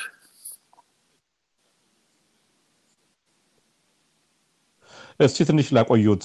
አሁን እርስዎ ባነሱት ነጥብ ላይ እንደነ አቶ ታምራት ላይኔና ሌሎችም ከእናንተ ጋር አፈንግጠው የወጡ ግለሰቦች ያቋቋሙት ድርጅት ለነሱ እንደ ድንበር መሻገሪያና ወደ አገር ቤት ወደ መሀልም እንዲገቡ ያገዛቸው ሁኔታ ነበር። ምን ያክል ቦታ ላይ ነበሩ? እንደነ አቶ ታምራት ላይኔ አሁን ደግሞ እስር ቤት ባህር ዳር የቀድሞ ድርጅት መሪ የነበሩት እና በኋላም በረከት ስምዖን በድርጅታችሁ ውስጥ ምን አይነት ቦታ ነበራቸው? እኔ እስከማስታውሰው ሰለሞን ሊረዳኝ ይችላል። እኔ በግልጽ የማስታውሰው በ mid level አመራር የ region ምክንያቱም እኛ ሰራዊታችንን ስናደራጅ በ region ነው የምናደራጀው። ለምሳሌ አሁን ጸለምት ውስጥ የነበረው ሰራዊት region አንድ ነበር የሚባለው የራሱ አመራር አለው። region ሁለት የሚባል ደግሞ አርማጭሆና ጭልጋ አውራጃ የነበረ ነው። እሱ ደግሞ የራሱ አመራር አለው። ከዋናው የሰራዊቱ አመራር በታች የሆነ mid level አመራር ማለት ነው እና region ሶስት ደግሞ በለሳ አውራጃ የነበረ ነው። እዛም ደግሞ እንደዚሁ region አራት ደግሞ ወልቃይት የነበረው ነው እና እነዚህ አራቱ region ኦች የራሳቸው አመራር ነበራቸው በፓርቲም ደረጃም ይሁን በሰራዊት ደረጃም ይሁን እና ታምራት የ region አንድ አመራር አባል ነበር እንጂ ሌሎቹ እዛ ከሄዱ በኋላ ውስጣችን በነበረው ችግር ምክንያት ከኛ ተገንጥለው ከሄዱ በኋላ እና ከወያኔ ጋር ከተሻረኩ በኋላ የተፈጠሩ ናቸው። እኔ to be honest with you ሰለሞን ድንገት ያውቃቸው እንደሆነ አላቅም። ሌሎቹ ብአዴን አመራር የነበሩትን I think በተወሰነ ደረጃ ይሄ እስራኤል አምባሳደር የነበረው ማን ነው ሰለሞን? ህላዌ ትዝ ይለኛል። ሌሎቹ ግን አንዳቸውንም አላስታውሳቸውም። እና በኃላፊነት ደረጃ እንግዲህ እንዳልኩ በ mid level ደረጃ ኃላፊነት የነበረው ታምራት ብቻ ነው። የ region አንድ አመራር ነበር እና እንደዛ ነው በእንትናቸው ደረጃ በአቋቋማቸው ደረጃ። አቶ ሰለሞን እርስዎ የሚያስታውሱት አለ? አዎ በሁለት phase ነው actually ይሄ ብአዴን በመጀመሪያ ኢህዴን የተባለ ድርጅት የተመሰረተው አንደኛው እነ በረከትንና ይቅርታ እነ ታምራትን የሚይዘው ከሜዳ ወጥተው የገቡት ናቸው። ሁለተኛው ግን ፎረም ሰማንያ አምስት ነው መሰለኝ ብለው ነው ሰማንያ አራት ብለው አዲስ አበባ ከድተው የገቡትን እዛው የተዳከሙትን ሰብስበው ከነሱ ውስጥ ደግሞ የመለመሏቸው እና ያስገቧቸው አሁን ብዙዎቹ በየቦታው አምባሳደሮች ሆነው ብአዴንን ወክለው ያሉ ይገኙባቸዋል። እነዚህ ናቸው። ቅድም ወደ አነሳው ጥያቄ ግን አንዴ ብመለስ፣ ምክንያቱም አሁን ለህወሀት ሽንፈት ምክንያት የሆነ ጉዳይ ያለ ይመስለኛል። ቅድም ያነሳው እስከ ጎጃም ድረስ እንዴት ሊመጡ ቻሉ የሚለው የኢትዮጵያ ፖለቲካ ድባብን ማየት ያስፈልጋል። የአንድነት ኃይሉ እየተዳከመ የመጣበት ወቅት ነው እና ሜዳው በጣም ግልጽ ሆኖ የነበረበት ሁኔታ ነው። በዚህ ላይ ጨፍጫፊ መንግስት የደርግ መንግስትን የነበረበት የህዝብን እምነት እና የህዝብን ተከታይነት እያጣ የመጣበት ሁኔታ ነው። በዚህ ላይ ሻቢያ በጣም ጠንክሯል። በመሀል ምንም የአንድነት ኃይሉ ኢህአፓ ያለበት ሌሎችም በአንድነት የቆሙበት ሁኔታ የለም። የተዳከሙበት ሁኔታ በመኖሩ ህወሀት ያንን ገላጣ ሜዳ ያገኘበት ሁኔታ ነው ሪል የነበረው የተፈጠረው እና እሱን ያንን ያው ፖለቲካ ገዋ አይወድም ይባላል። ያንን መሙላት ስላለበት ያንን የሞላበትን ሁኔታ ነው የምንመለከተው። actually ይሄ ለምንድን ነው ዛሬ ለዛሬ ሽንፈቱ ምክንያት የሆነው? የ false sense of strength የሰጠው ይመስለኛል ህወሀትን እውነትም ጠንካራ ነኝ ከኔ በላይ የለም ከኔ ፊት የሚቆም የለም የሚል ነገር ግን ደርግ የደከመው በህዝብ እምነት ማጣት በውስጣዊ ጭፍጨፋው የጦር ጀነራሎችን መሪዎችን በመጨፍጨፍ የጦሩን ሞራል በማዳከም እንደሆነ የአንድነት ኃይሎችም ራሳቸው በሰሩት ምክንያት እና ደርግን በጨፈጨፋቸው ምክንያት እንደተዳከሙ ሊገነዘብ ያልቻለበት ሁኔታ ነው። አራት ክፍለ ሀገሮችን ጎጃም፣ በጌ ምድርን፣ ትግሬና ወሎ ብቻ ውስጥ ተዋግቶ አዲስ አበባ ስለገባ በጣም በጣም ከፍተኛ ተራራውን ያንቀጠቀጥኩ የሚል መጽሐፍ ጻፈ። እምነቱም እሱ ነው actually የነበረው። ያ false sense of strength ወይም የውሸት በጣም ጠንካራ ነኝ ለካ ብሎ የማመን አሁንም እንደዚሁ በኢትዮጵያ ሰራዊት ላይ እንደዚህ አይነት እምነት ያሳደረበትና ትግራይ መቃብር እንጂ መቀበሪያ ነው እንጂ የምትሆነው ምንም መሸነፍን አናውቅም እያሉ ሶስትና ሁለት ሳምንት ባልሞላ ጊዜ ውስጥ ሊሸነፉ የቻሉበትን አውድ የፈጠረበት ሁኔታ ይመስለኛል። ትምህርቱ ይሄ ነው I think ለመገኘት ያለበት እና መወሰድ ያለበት ብዬ ነው ማምነው። መልካም አቶ መሀሪ ወደ እርስዎ ልመለስና ሁለታችሁም ነካ ነካ አድርጋችሁ አልፋችኋል። የህወሀትን invincible ተራራ ያንቀጠቀጠ ትውልድ ማንም በወታደራዊ ኃይል ከፊታችን መቆም አይችልም የሚሉ narrative ኦች ለረጅም ጊዜ construct ተደርገው በየአመቱ ግንቦት ሀያም ሲከበር ይሄው ነው ሲሰራጭ የነበረው እና ይህን በተመለከተ የስነ ልቦና ተመራማሪዎች አንድ የሚያስቀምጡበት የ academic የሆነ framework አለ። ያ ምንድነው? chosen glory chosen trauma። chosen glory ማለት እንግዲህ ወደ አማርኛ ስንተረጉመው የራስን የበላይነት አጋኖ ማየት፣ ራስን በጣም ትልቅ ዋጋ መስጠት፣ ሳይመች ሲቀር ደግሞ አይ እኛ ተበድለናል፣ ተረግጠናል፣ ተገፍተናል ወደሚለው ማፈግፈግ እና በእነኝ ሁለት ሰንጠረዦች መካከል መዋለል ባህሪ ህወሀት በሚገባ አሁንም ዛሬም ይህንን ባህሪ እያንጸባረቀ ይገኛል። እርስዎ ይህንን የህወሀትን ባህሪ በአንድ ቀን ጀግና መሆን አይበገሬነት፣ ሌላ ቀን ደግሞ የለም genocide እየተፈጸመብን ነው። ምን ይመስልሃል? አሁን in fact አሁን ሰለሞን ሲናገር ትዝ ያለኝ በቅርብ ቀን ስዬ አብርሃ የመከላከያ ሚኒስትራቸው የነበረው ተመልሶ ሀገር ቤት ገብቶ ነበር ወደ መቀሌ ካፈገፈጉ በኋላ in fact እና እዛ ላይ አንድ interview ሰጥቶ ለድምፅ ወያኔ ይሁን ምናምን እነሱ control ለሚያደርጉት ሬዲዮ ጣቢያ ኢሳያስም ቢሆን ሊያጠቃ ቢሞክር ጦርነት ምን እንደሆነ እናስተምረዋለን የሚል መልስ ነው የሰጠው። even now እንደዛ ተገፍተው ከመሀል ሀገር አገሪቷን በሙሉ መቆጣጠር ችለውበት ከነበረው ሁኔታ ወጥተው ሁሉም አንዲት ሆቴል ቤት ውስጥ በታሸጉበት ጊዜ ያ አመለካከታቸው ነበር።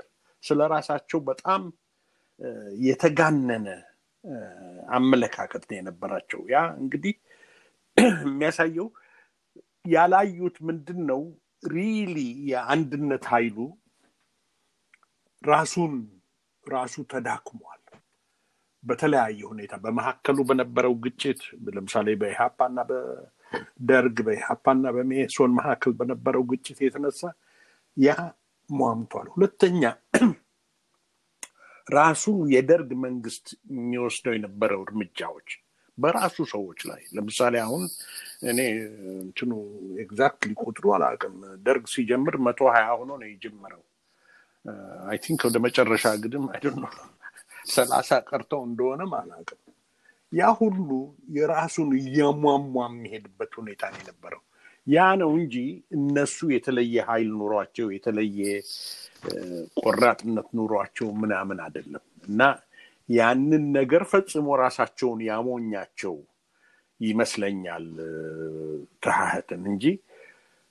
አንዴ አዲስ አበባ ለቀህ መቀሌ ከታሸግ በኋላ እንደዛ አይነት ፉከራ ምናምን ለማንም ሰው የሚገባው ነገር አይደለም። ለእኔ ፈጽሞ አይገባኝም ነበር። እና ምንድን ነው እነዚህ ሰዎች?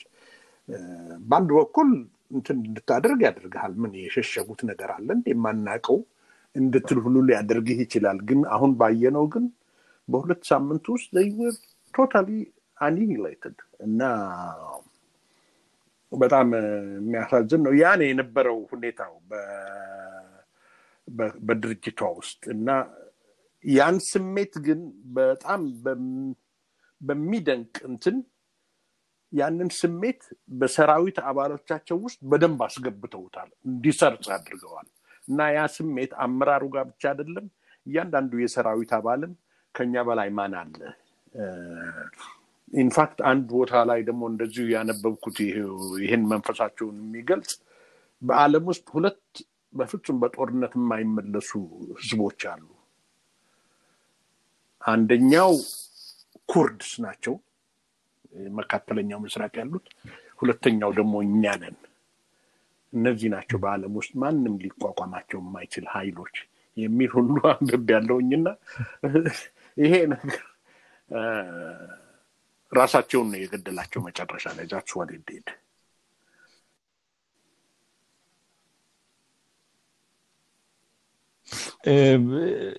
ሰላሳ ዓመት ሙሉ አገርን በመላ ተቆጣጥረው ወደ ሙስናው በኋላ እንመጣለን ሲቆዩ የነፃነት ግንባር የሚለውን at least እንደው በስም ደረጃ እንኳን modify አላደረጉትም።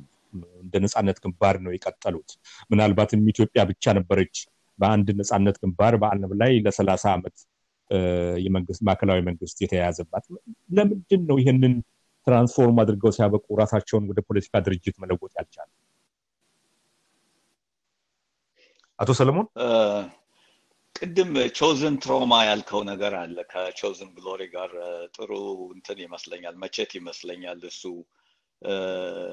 ሲፈልጉ TPLF ን አሁን ኢሕአፓም አባላት ሆኑ ሌሎች ከዛ ደግሞ ስልጣን ከያዙ በኋላ የኢትዮጵያ ህዝብን እንዴት አይነት ዋሾዎች እንደሆኑ ራሳቸውን እንዴት ወደ ደግሞ የጥቃት ሰለባ ብለው ሊያሳምኑ እንደሚሞክሩ በሰፊው ነው በሰፊው ነው የሚታየው። ለውሸት በፍጹም ይመሳከርብኛል ወይም ማስረጃ እዚህ ውስጥ ይገኛል የሚል አይነት ወደኋላ የማለትም ነገር የለም። እንደ ድርጅቱ እንደ ጠባይ በዚህ ደረጃ እና ምንም ያልደረሰባቸውን በደል ደርሶብናል፣ ለዚህ ደግሞ ማካካሻ መሆን አለበት የሚል የማጋነን ጨርሶ የሌለ በደል ወይም ደግሞ ትንሽ በደልን በጣም በማጋነን አሁን ይሄ እንደ ኤፈርት አይነቱን ሌሎችንም ነገሮች ሁሉ የመመስረት እና ስማቸውን ራሱን የመጠበቁ ጉዳይ ጉዳት ያለበት ህዝብ ነው። ለዚህ ህዝብ እስከ መጨረሻው ገና ማካካሻ አልደረስንም የሚል አይነት የዚህ የ chosen trauma አይነት እሱን ያስቀጠሉበትን ሁኔታ ነው እኔ ማየው። ያንን በማመን of course የሚወስዱት ገንዘብ የሰረቁት ገንዘብ ለጥቂት በሰዎች ጥቅም እንደሚውል የታወቀ ነው። ለሰፊው እና ለብዙ የትግራይ ህዝብ ብዙ የተረፈው ነገር የለም።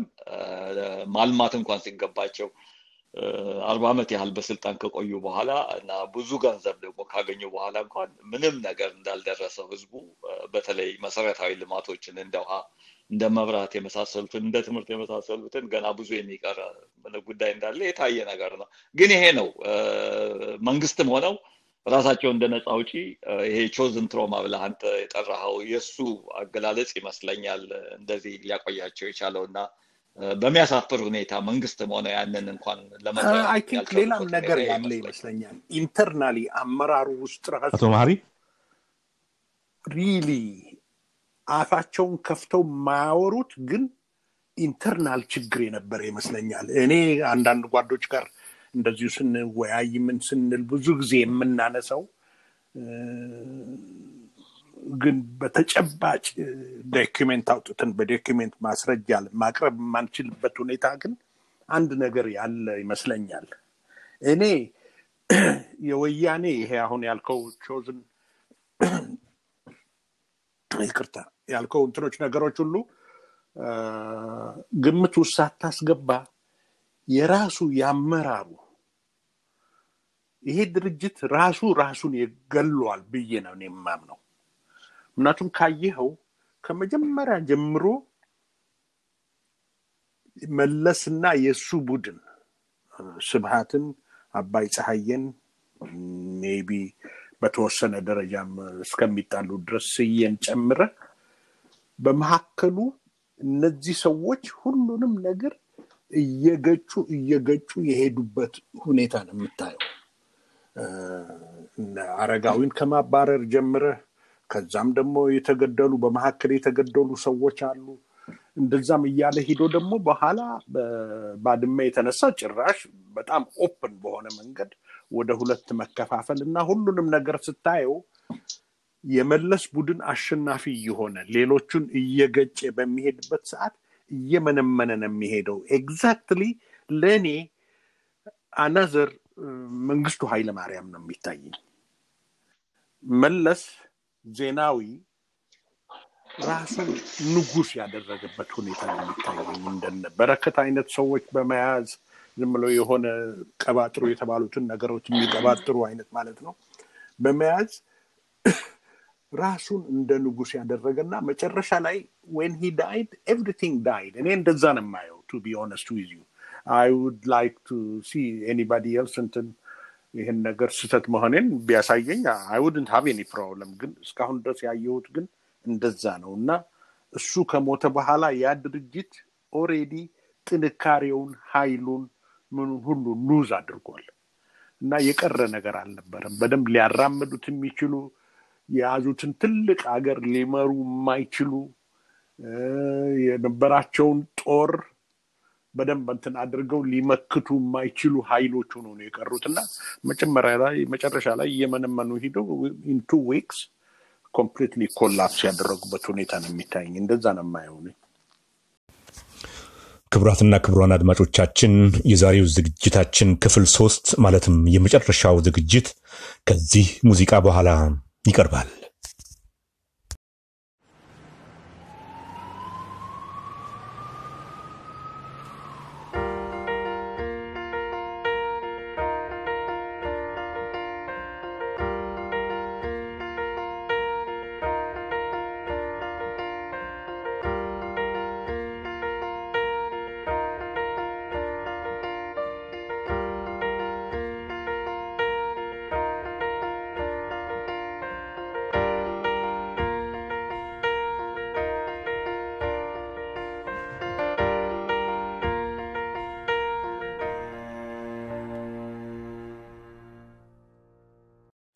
We could be the healing when you're feeling all alone. We can be the reason to find the strength to carry on. In a world that's so divided, we shall overcome. We can be the healing. We can be the flower in the gun. We can be the healing. We can be the flower in the gun. Could I say to my son or to my daughter if they came and asked me about these days? What kind of reason could I give for all the hate that's standing in the way? Wish I could tell them that nobody's gonna judge them, and every stranger on the block is gonna love them.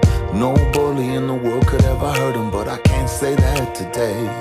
No, no one could ever take your pride from you. Speak your truth spirit fly. Cause we could be the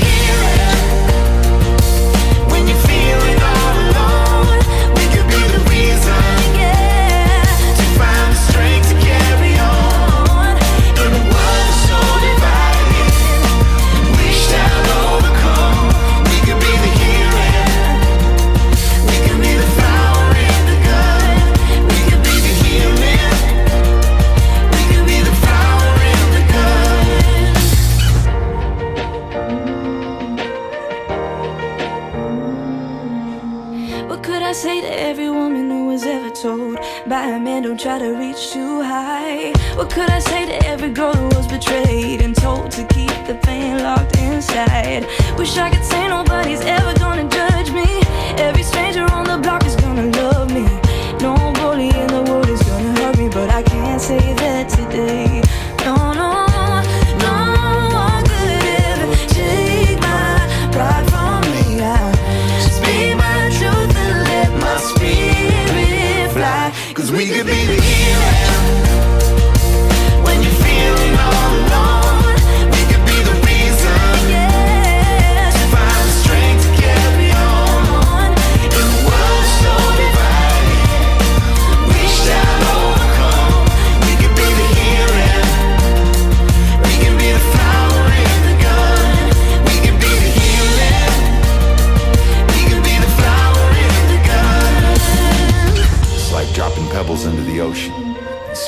Ripples around the world.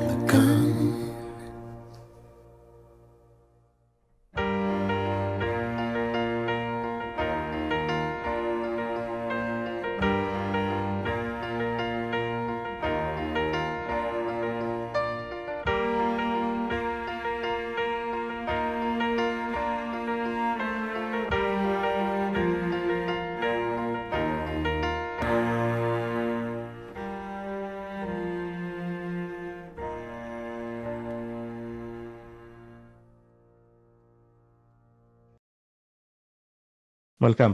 ሌላው በተደጋጋሚ የህዋት ወይም የትህነግ ጉዳይ ሲነሳ የሞራል ልዕልና ጉዳይ ብዙ ጊዜ ይነሳል። ሞራል ልዕልና ማለት በተለይ ከሙስና ጋር በተያያዘ ስነ ምግባር በተያያዘ ቅድም እናንተ በተደጋጋሚ ያነሳችሁት እውነትን ያለ መናገር ግን አሁን አገር ቤት በብዛት የሚነሳው ነጥብ ምንድን ነው? ከሙስና ጋር የተያያዘ ለገንዘብ ለንዋይ ያለ ፍቅር እ፣ በቃኝ ያለ ማለት እ፣ እና እንደዚህ እንደዚህ አይነት ባህሪዎች ይታያሉ እና ይሄ እናንተን surprise አድርጓቸዋል? ድርጅቱን ከጅምሩ ስለምታውቁት ይሄ ያስገረማችሁ ነገር ነው ወይስ a matter of time ሊከሰት የሚችል ነገር ብላችሁ ደረጃ anticipate ያደረጋችሁ? በመዋሸት ደረጃ ወደኋላ አይሉም። in fact እኔ በማየው አይነት መልክ most probably ሰለሞንም ሊጋራኝ ይችል ይሆናል ከነጥብ A ወደ ነጥብ B ብቻ ነው የሚያዩት። A to B ነው የሚያዩት። ከ B ወደ C ከ C ወደ D የሚሄደውን አያዩም እና A to B ለማስኬድ ሰለሞን በጣም ጥሩ ሰው ነው ማለት ያስኬደናል ብለው ካመኑ ባያምኑበትም ይሉታል። በአባሎቻቸው ውስጥ ይለቁታል፣ ህዝቡ ውስጥ ይለቁታል። ምን ያደርጋሉ? ከዛ B to C ለመሄድ ደግሞ እንዴ ሰለሞን በጣም መናጢ ሰው ነው ማለት ከሆነ ያስኬደናል ብለው የሚያስቡ እንደ ህዝቡ ምን ይለናል አይሉም ፈጽመው። just go and say that። አሁን ከኛ ጋር በነበረን ግንኙነት በተጨባጭ ምሳሌ ላምጣ። one of the things በምናደርጋቸው ስብሰባዎች ላይ አንደኛ ኢህአፓ Marxist Leninist ድርጅት አይደለም እነሱ ነው የሚሉት። እኛ እኮ ነን እያል እነሱ አይደላችሁም ይላሉ። Marxist Leninist ድርጅት ስላልሆነ ደግሞ vanguard ሊሆን አይችልም። ምክንያቱም በማርክሳዊ አመለካከት እንግዲህ vanguard ሆኖ የሚመራ አብዮት ያስፈልጋል የሚለው ነገር ስላለ ነው። ያችን protect ለማድረግ ነው እነሱ። እና እንደዛ ሲሉ ይቆያሉ። አሁን አብዛኛውን ስብሰባ እስከ አንዴ ካልሆነ በስተቀር እስከ አምስተኛው ስብሰባ ድረስ ስብሰባው ላይ በብዛት የምንሄድ የነበር ነው ሰራዊቱ ውስጥ የነበር ነው የሰራዊቱ አመራር የሆን ሰዎች ነን። of course መካከል ላይ እንግዲህ የሰራዊቱ አመራር ሆን እንጂ የድርጅቱም አመራር ውስጥ የሆን ሰዎች አለን። ግን ከውጭ ለሚያይን ሰው ሁልጊዜ ከሰራዊቱ ጋር ስለሆን የሰራዊቱ አመራር ናቸው ብሎ ነው የሚያምነው። አምስተኛው ስብሰባ ላይ ለመጀመሪያ ጊዜ በርከት ያሉ አባላት ከከተማም ከውጭም ምናምን ገብተው የተሳተፉበት ነው የነበረው። እስከዛን ጊዜ ድረስ ስብሰባ ስንጀምር አጀንዳም የምናስይዘው እኛንን፣ ውይይቱን የምንመራው እኛንን። አጀንዳ ምን አላችሁ የሚያዝላችሁ ሲባሉ የለንም ነው የሚሉት። ምክንያቱም ሪሊ ምንም ግብ የላቸውም። እኛን የማሞኘት ተግባር ብቻ ነው መስራት ላይ የነበሩት። አሁን እዚህ ስብሰባ ላይ ግን ሲያዩ በርከት ያሉ የማዕከላዊ ኮሚቴ አባላት ሰራዊት ውስጥ የሌሉ ያያሉ። ያን ቀን እኛንን አጀንዳ የምናስይዝ አሉ። okay wonderful፣ ጥሩ፣ ሁላችንም ገርሞናል። አንደኛ ስለዚህ ስለ ኢትዮጵያ አብዮት አቅጣጫ ምን መሆን እንዳለበት፣ እንዴትስ መመራት እንዳለበት ምናምን በሚል ደረጃ አስያዙ። ጥሩ፣ ስብሰባው ተጀመረ። የመጀመሪያው እንትን ኢህአፓ Marxist Leninist ፓርቲ መሆኑን እናምናለን። number one። number two የኢህአፓ የኢትዮጵያ አብዮት ደግሞ መመራት ያለበት vanguard በሆነ ፓርቲ ነው። vanguard ሊሆን የሚችል ደግሞ Marxist Leninist ፓርቲ ነው ምናምን በሚል እኔና ደብተራው ዝም ብለን እንተያያለን። what's going ነው እና በዛ ደረጃ ይሄ እንግዲህ በጣም ትልቅ ነጥብ ነው። ይሄ አምስተኛ ስብሰባ ነው። ዘጠኝ ስብሰባ ነው ያካሄድ ነው። almost አብዛኛውን እንትን ዘወር በሉ እያሉን በቆዩበት ሁኔታ ላይ ነው መልሰው እነዚህን ሰዎች ያዩ እነዚህን ሰዎች ለማሞኘት ብቻ ይሄን አቋም የያዙት እና ምንም ደንታ አይሰጣቸውም። አሁን እንዲህ ብንል ነገ ምን እንሆናለን ምናምን ነገር የሚል የለም። ቅድም እንዳልኩት ከ A ወደ B ያን ቀን እነዚህን ከአመራር የመጡትን ሰዎች ማወናበድ ነው እንትናቸው target ኣቸው እንጂ ሌላ ምንም ይሄ አብዮቱ ጉዳይ እንዴት ይሄዳል፣ ወዴት ይሄዳል none of their business እና ፈጽሞ ወደኋላ ማይሉ anything and everything ማለት የሚችሉ ሰዎች ናቸው። ሁለተኛ ነገር ደግሞ ከዚህ ምናልባት በሌላ ነጥብ እንድናነሳው ካልሆነ በስተቀር በዚህ በሙስናው ምናምን በአንድ በኩል ስታየው got everything ሁሉንም ነገር እኮ ተቆጣጥረውታል። ኢህአዴግ ተባለ እንጂ እኮ ኢህአዴግ የሚባል ነገር እኮ ለእኔ የለም። ኢህአዴግ ወያኔ ነው። ወያኔ has everything military ውን ይዟል፣ security ውን ይዟል፣ ኢኮኖሚውን ይዟል፣ ሁሉንም ነገር ይዘዋል። ሌላው አይደለም ንግዱንም ሁሉ ይዘዋል። የትራንስፖርት መኪናዎች ይህ ሁሉ N3 ሀገራችን ውስጥ ከድሮ ጀምሮ እኛ ልጆች እያለን ሁሉ የሀገሪቱን ንግድ የሚያንቀሳቅሰው የነበረውን N3 ምናምን በሙሉ ሁሉ ሳይቀር እኮ ይዘውታል። እና እንደዛ በሆንክበት ሰዓት እና ማንም ተቆጣጣሪ በሌለበት ሰዓት እንደፈለክ ልታደርገው ትችላለህ። and they did that's what they did ምንም ስቅቅ ሳይላቸው ህዝቡ እዛው ፊታቸው አዲስ አበባ ለእኔ አንዱ ተመልሼ ሲሄድ በጣም ያስደነግጠኝ የህዝቡ ብዛት ነው። እኔ ኢትዮጵያን ከኢትዮጵያ ስወጣ I think ባልሳሳት አርባ ሚሊዮን ነው ምናምን የነበረው በጠቅላላ ህዝቡ። ስመለስ አሁን መቶ ምናምን የአዲስ አበባ ህዝብ ደግሞ አምስት ሚሊዮን ነው ሰባት ሚሊዮን ሆኖ ነው የጠበቀኝና ያንን ህዝብ እኮ ያዩታል፣ ግን ለነሱ ደንታቸው አይደለም። ያ ሁሉ ረሃብ፣ ያ ሁሉ homelessness ምናምን it's none business እና ልዩ ፍጥረቶች ናቸው። to be honest with you ሁል ጊዜ አእምሮዬ ውስጥ የሚመጣ ከማንም ሰው ጋር ሳወራ በጣም የሚገርመኝ እነዚህ ሰዎች እኮ ወያኔን የመሩት ሰዎች ከኛ ጋር በኢትዮጵያ ተማሪ እንቅስቃሴ ያለፉ ናቸው እኮ እና ከየት ወጡ እነዚህ ሰዎች? እንዲህ አይነት ባህሪ ከየት አገኙት? ከምንድን የመጡት ብዬ የምጠይቅበት ሁኔታ ላይ ነው ሁሌ የማገኘው ራሴን እና it's unbelievable በጣም የሚያሳዝን ነው። የሀገሪቱን ሁኔታ የት እንዳደረሷት ህዝቡን ምን ያህል እንዳሰቃዩት ስታይ እንደዛ ብለህ እንድጠይቅ ያደርግሃል። ከየት መጡ እነዚህ ሰዎች ከየት ወጡ እንድትል ሁሉ ያደርግሃል። እና እንደዛ ነው የማየው።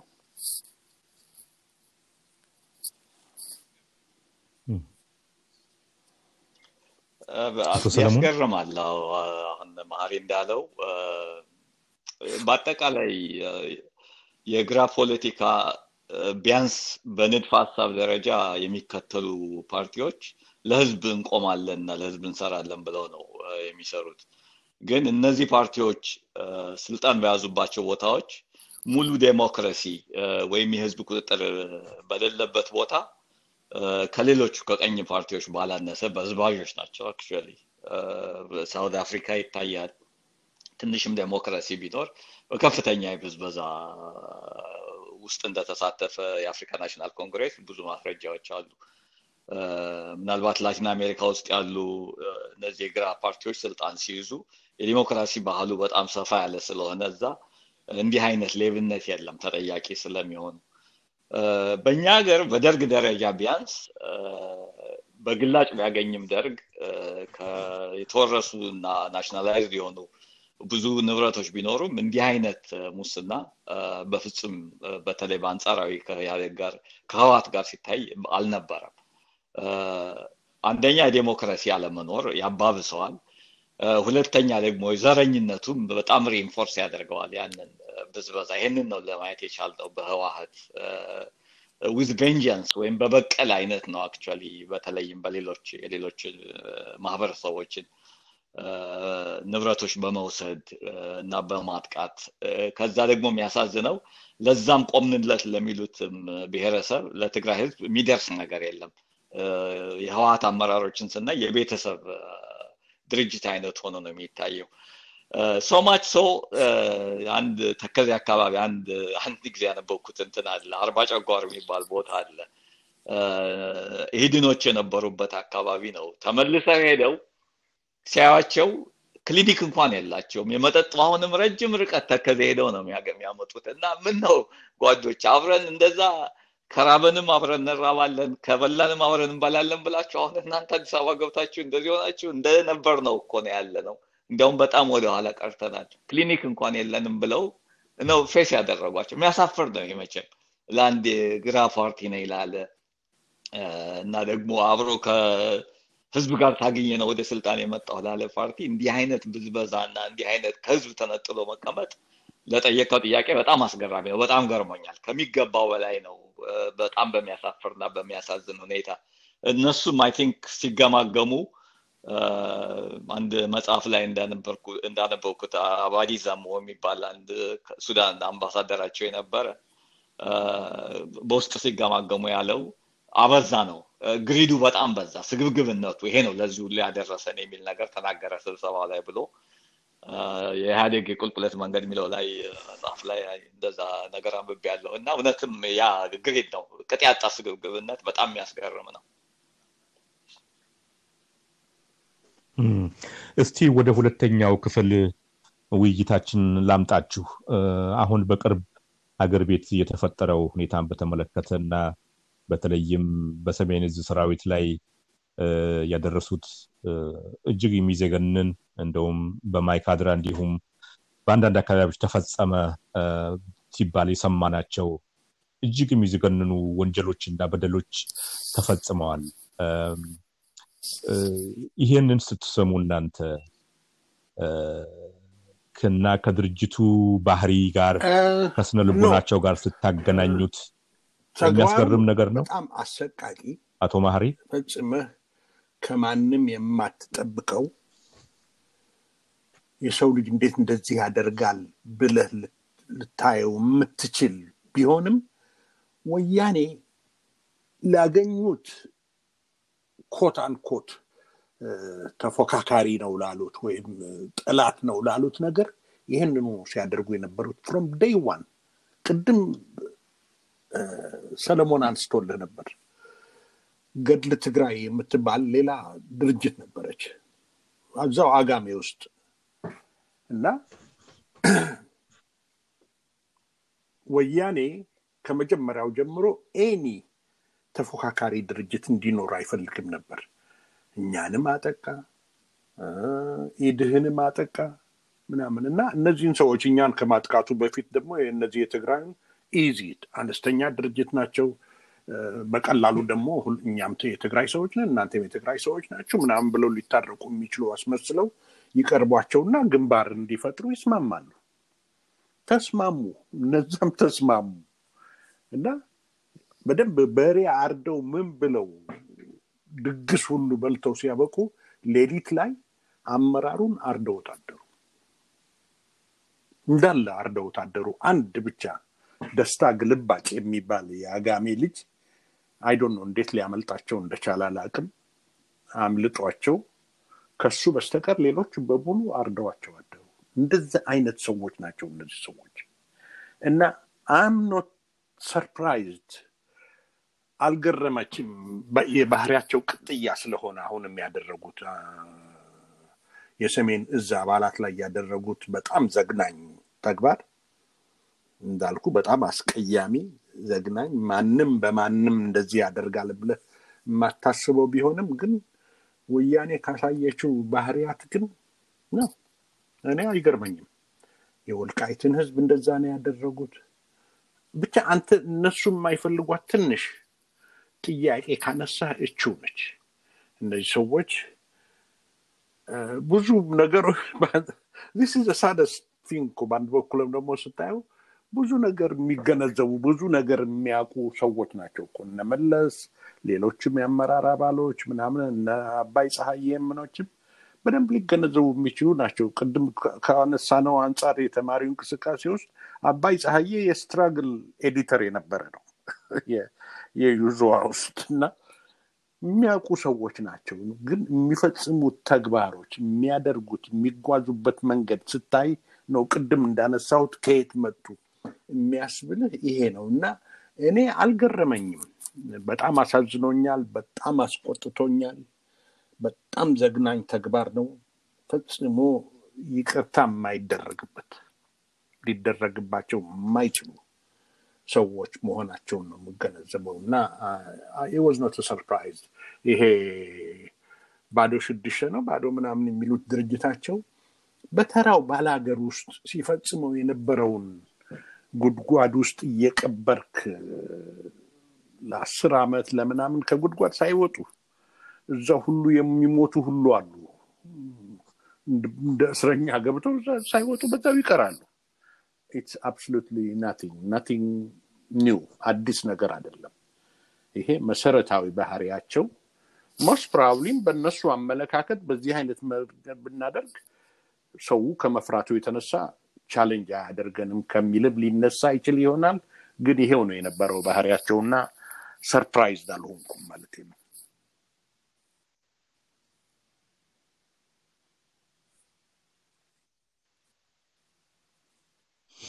አቶ ሰለሞን ወደ እርስዎ ልምጣ። አንድ ሌላ ትንሽ ተጨማሪ ጥያቄ ላቅርብና እርስዎም በዚህ ጉዳይ ላይ መልስ ይስጡኝ።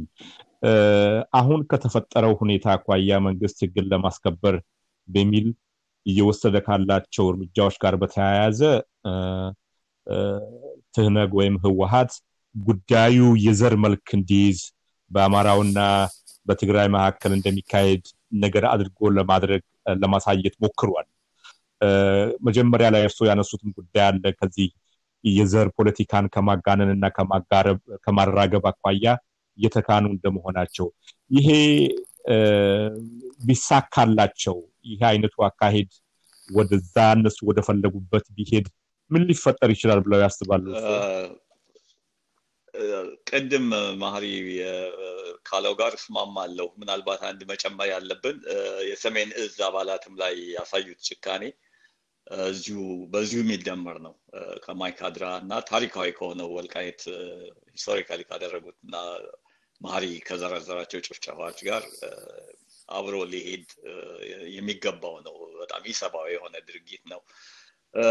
ይሄ አደጋ ያለ ይመስለኛል። አንደኛ አርፈው አይቀመጡም ሰዎቹ እ፣ ይሄንን የዘር ግጭት ለማነሳሳት ሊጠቅማቸውም ይችላል ብለው የሚያምኑት ስለሆነ በተለይ እ፣ አጎራባሽ በሆነው በአማራ ብሔረሰብ እዛው አካባቢ ባሉ ህዝቦች እና በትግራይ ህዝብ እንዲሁም በትግራይ ህዝብ እና በኤርትራ ህዝብ መካከል ቅራኔዎችን በመፍጠር ሌላ የፖለቲካ ህይወት ለማግኘት የመሞከር ያ እንኳን ደግሞ ቢሳናቸው ይህንን ቅራኔ በማስፋት ሀገራችን ሰላሟን እንድታጣ ለማድረግ የሚሞክሩ ይመስለኛል። ይሄ በጣም ከባድ ይመስለኛል።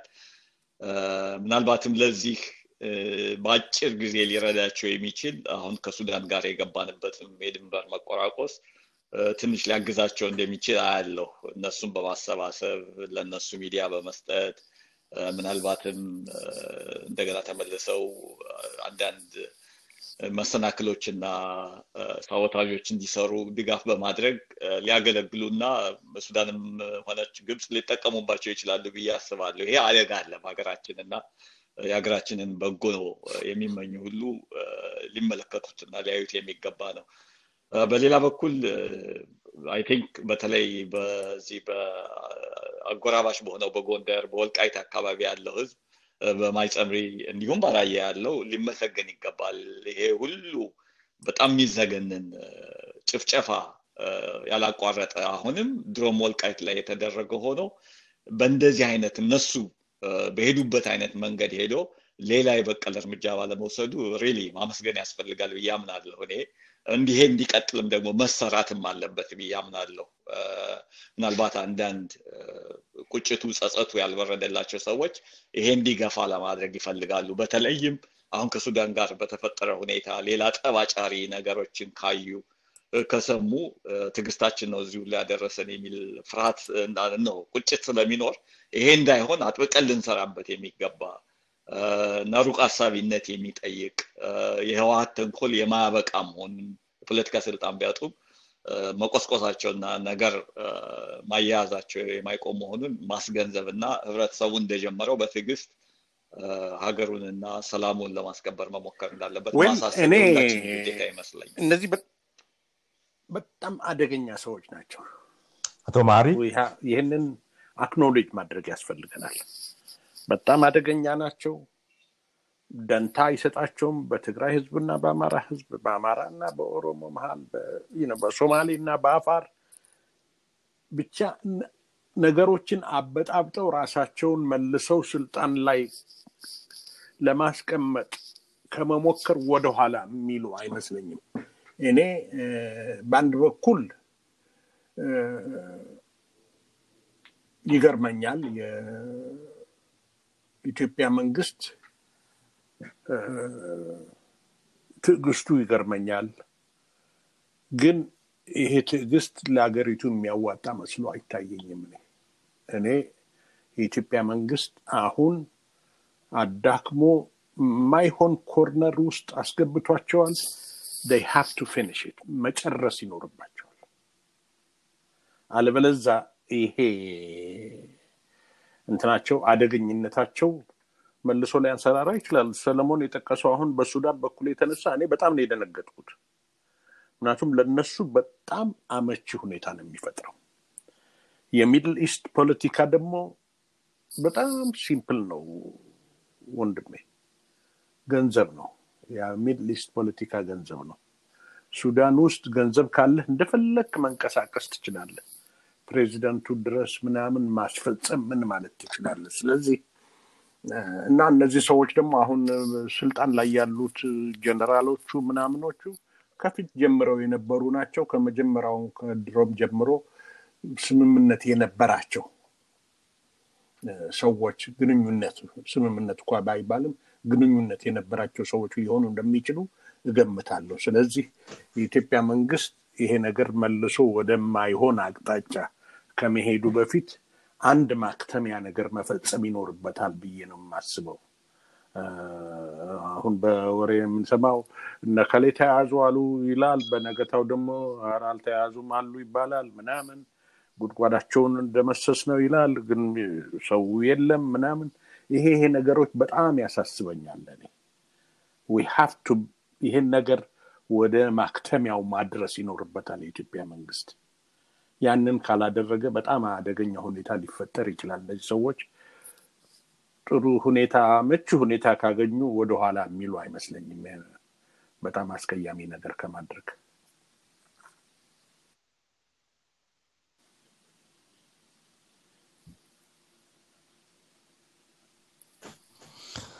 አቶ ማሪ የጀመርነውን ውይይት የመጀመሪያውን ክፍል ራሳቸው አጠቃለውታል። አቶ ሰለሞን ምናልባት ለኢትዮጵያ ሕዝብ አሁን እርስዎ ካስተላለፉት መልእክት አኳያ ማለትም የሚቀጥለውን የሀገሪቱን የዲሞክራሲ ጉዞ ከማቃናትና ህዝቡ በዘር፣ በጎሳ፣ በሃይማኖት ሳይለያይ ሀገራዊ አንድነቱን ጠብቆ ሲያበቃ የዲሞክራሲ ስርዓት በኩል የሚታይበትን የኢኮኖሚና የፍትህ ስርዓት ገንብቶ ወደፊት እንዲራምድ አቶ ሰለሞን የሚያስተላለፉት መልእክት ካለ ለእርስዎ አንድ ድል እና መጨረሻ መደምደሚያውን ለአቶ መሀሪ ይሰጣል። አመሰግናለሁ። አጭር ነገር ለማለት አሁን ሀገራችን በጣም የተፈተነችበት ወቅት ነው የምናየው። በውስጥ በኩል በጣም ዘግናኝ በሆነ ንጹሐን አርሶ አደሮች በአመዛኙ ድሆች እያለቁ ያሉበት ሁኔታ ነው። ማንነትን መሰረት ባደረገ የሚደረገው ጭፍጨፋ ሀገራችንን የማይመጥን በጣም አሳፋሪ የሆነ ጉዳይ ውስጥ ነው ያለ ነው። መንግስት ይሄንን ጉዳይ ከፍተኛ ትኩረት ሊሰጠው ይገባል ብዬ አምናለሁ። እስካሁን የሰጠው ትኩረት በቂ አይደለም። በጣም አደገኛ የሆነ ሁኔታ ውስጥ ነው ያለ ነው። ከጉዳቶችም አንዱና ዋነኛው ለጠላቶቻችን እንደ ግብፅ ላሉ ክፍት ቦታ እየሰጠን በራሳችን ዝላልነት እነሱን ለእነሱ አመቺ ሁኔታ እየፈጠርን ያለንበት ሁኔታ ስለሆነ ይሄንን እንደ ትልቅ አገራዊ ጉዳይ ተመልክቶ መልክ ለማስያዝ የሚቻልበት መንገድ መፈለግ ያለበት ይመስለኛል። ከግብፅና ከሱዳን በኩል የሚመጣውን መንግስት የጀመረው ዲፕሎማሲያዊ አካሄድ እኔ ጥሩ ይመስለኛል። ትዕግስት ማሳየት ያስፈልጋል። ምናልባት የግብፅ ስትራቴጂ ወደ ጦርነት እንድንገባና እነሱም ህልማቸው የሆነውን ይህንን ግድብ የማፍረስ ወይም የማበላሸት ተግባር በአቋራጭ አገኘን ብለው የሚያስቡበት ሁኔታ ይመስለኛል። outsmart ልናደርጋቸው እና የበለጠ ከነሱ ብልህ ሆነን ለመገኘት የምንችልበትን መንገድ መፈለግ ያለብን ይመስለኛል። ከባድ ነው ያለ ሁኔታ። ወደ አንድ ቢሊዮን የሚገመት ነው እንግዲህ እዚህ ገበሬዎች የጎንደር አካባቢ ገበሬዎች ንብረት ሱዳኖች የወረሱት ያጠፉት ያወደሙት ይህንን እያዩ የህዝብ ግፊት በመንግስት ላይ የሚኖር ይመስለኛል።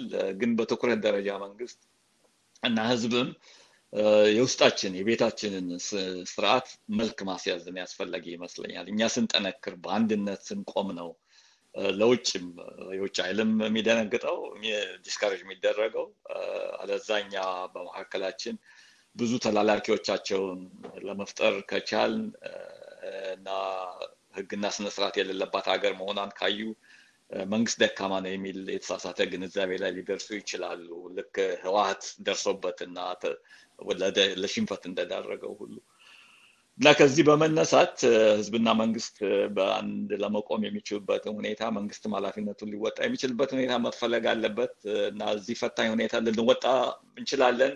ብልሃት ይጠይቃል።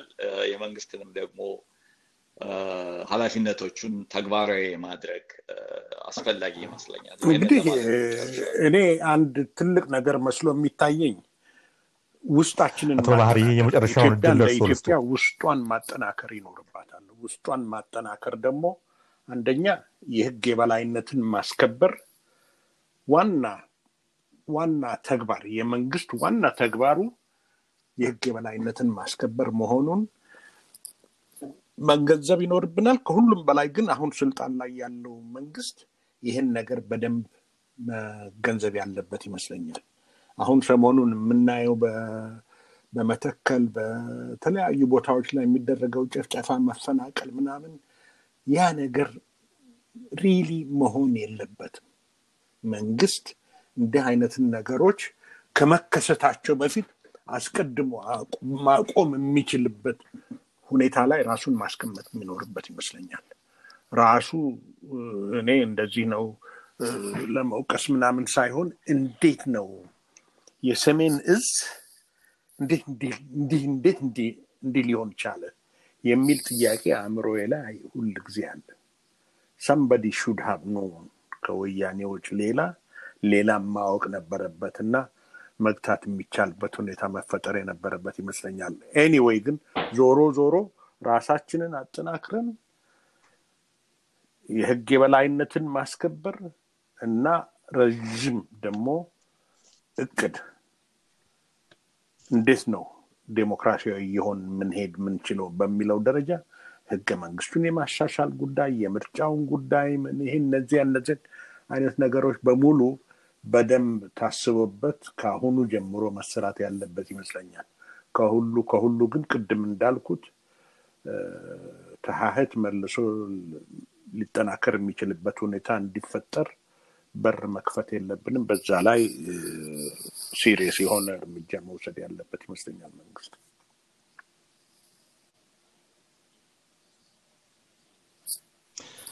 አቶ መሀሪ ገብረ እግዚአብሔር፣ አቶ ሰለሞን ገብረ ስላሴ ላጋራችሁን ሀሳብ አቅጣጫ አመላካች ሀሳቦችና ታሪክን ያዘለ የተለያዩ ምክሮች በእጅጉ እናመሰግናለን። አሁን መጨረሻ ላይ አቶ መሀሪ እንዳነሱት ህገ መንግስትን በተመለከተ የፌዴራል ስርዓቱን በተመለከተ እና ሌሎች ጉዳዮችን በተመለከተ ወደፊት እንደገና ተገናኝተን እንወያያለን ብዬ አስባለሁ። ጊዜ በጣም እናመሰግናለን። እኔም በጣም አመሰግናለሁ።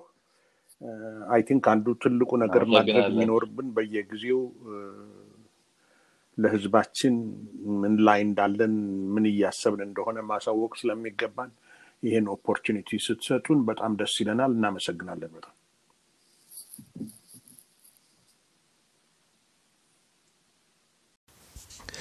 የተከበራችሁ አድማጮቻችን የዛሬው ዝግጅታችንን በዚህ አጠናቀናል። አስተያየት ወይም ጥያቄዎች ካሏችሁ peace talk ኢትዮጵያ at Gmail dot com ብላችሁ ብትልኩልን ለጥያቄዎቻችሁ መልስ ለመስጠት እንሞክራለን። አስተያየቶቻችሁ ደግሞ ፕሮግራማችንን ለማጎልበት ያግዙናል። በሌላ ፕሮግራም እስክንገናኝ ድረስ ሰላም አይለያችሁ እያልኩ በዚህ ሙዚቃ የምሰናበታችሁ የፕሮግራሙ አዘጋጅና አቅራቢ ድጋፌ ደባልቄ ነኝ።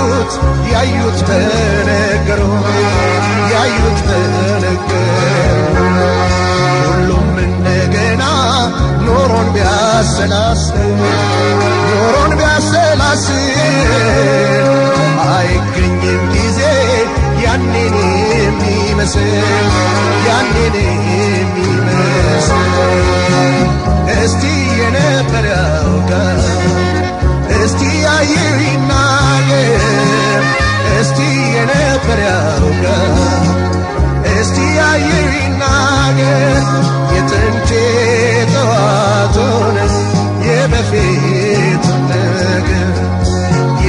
የጥንቴ ጠዋቱን የበፊቱን ነገር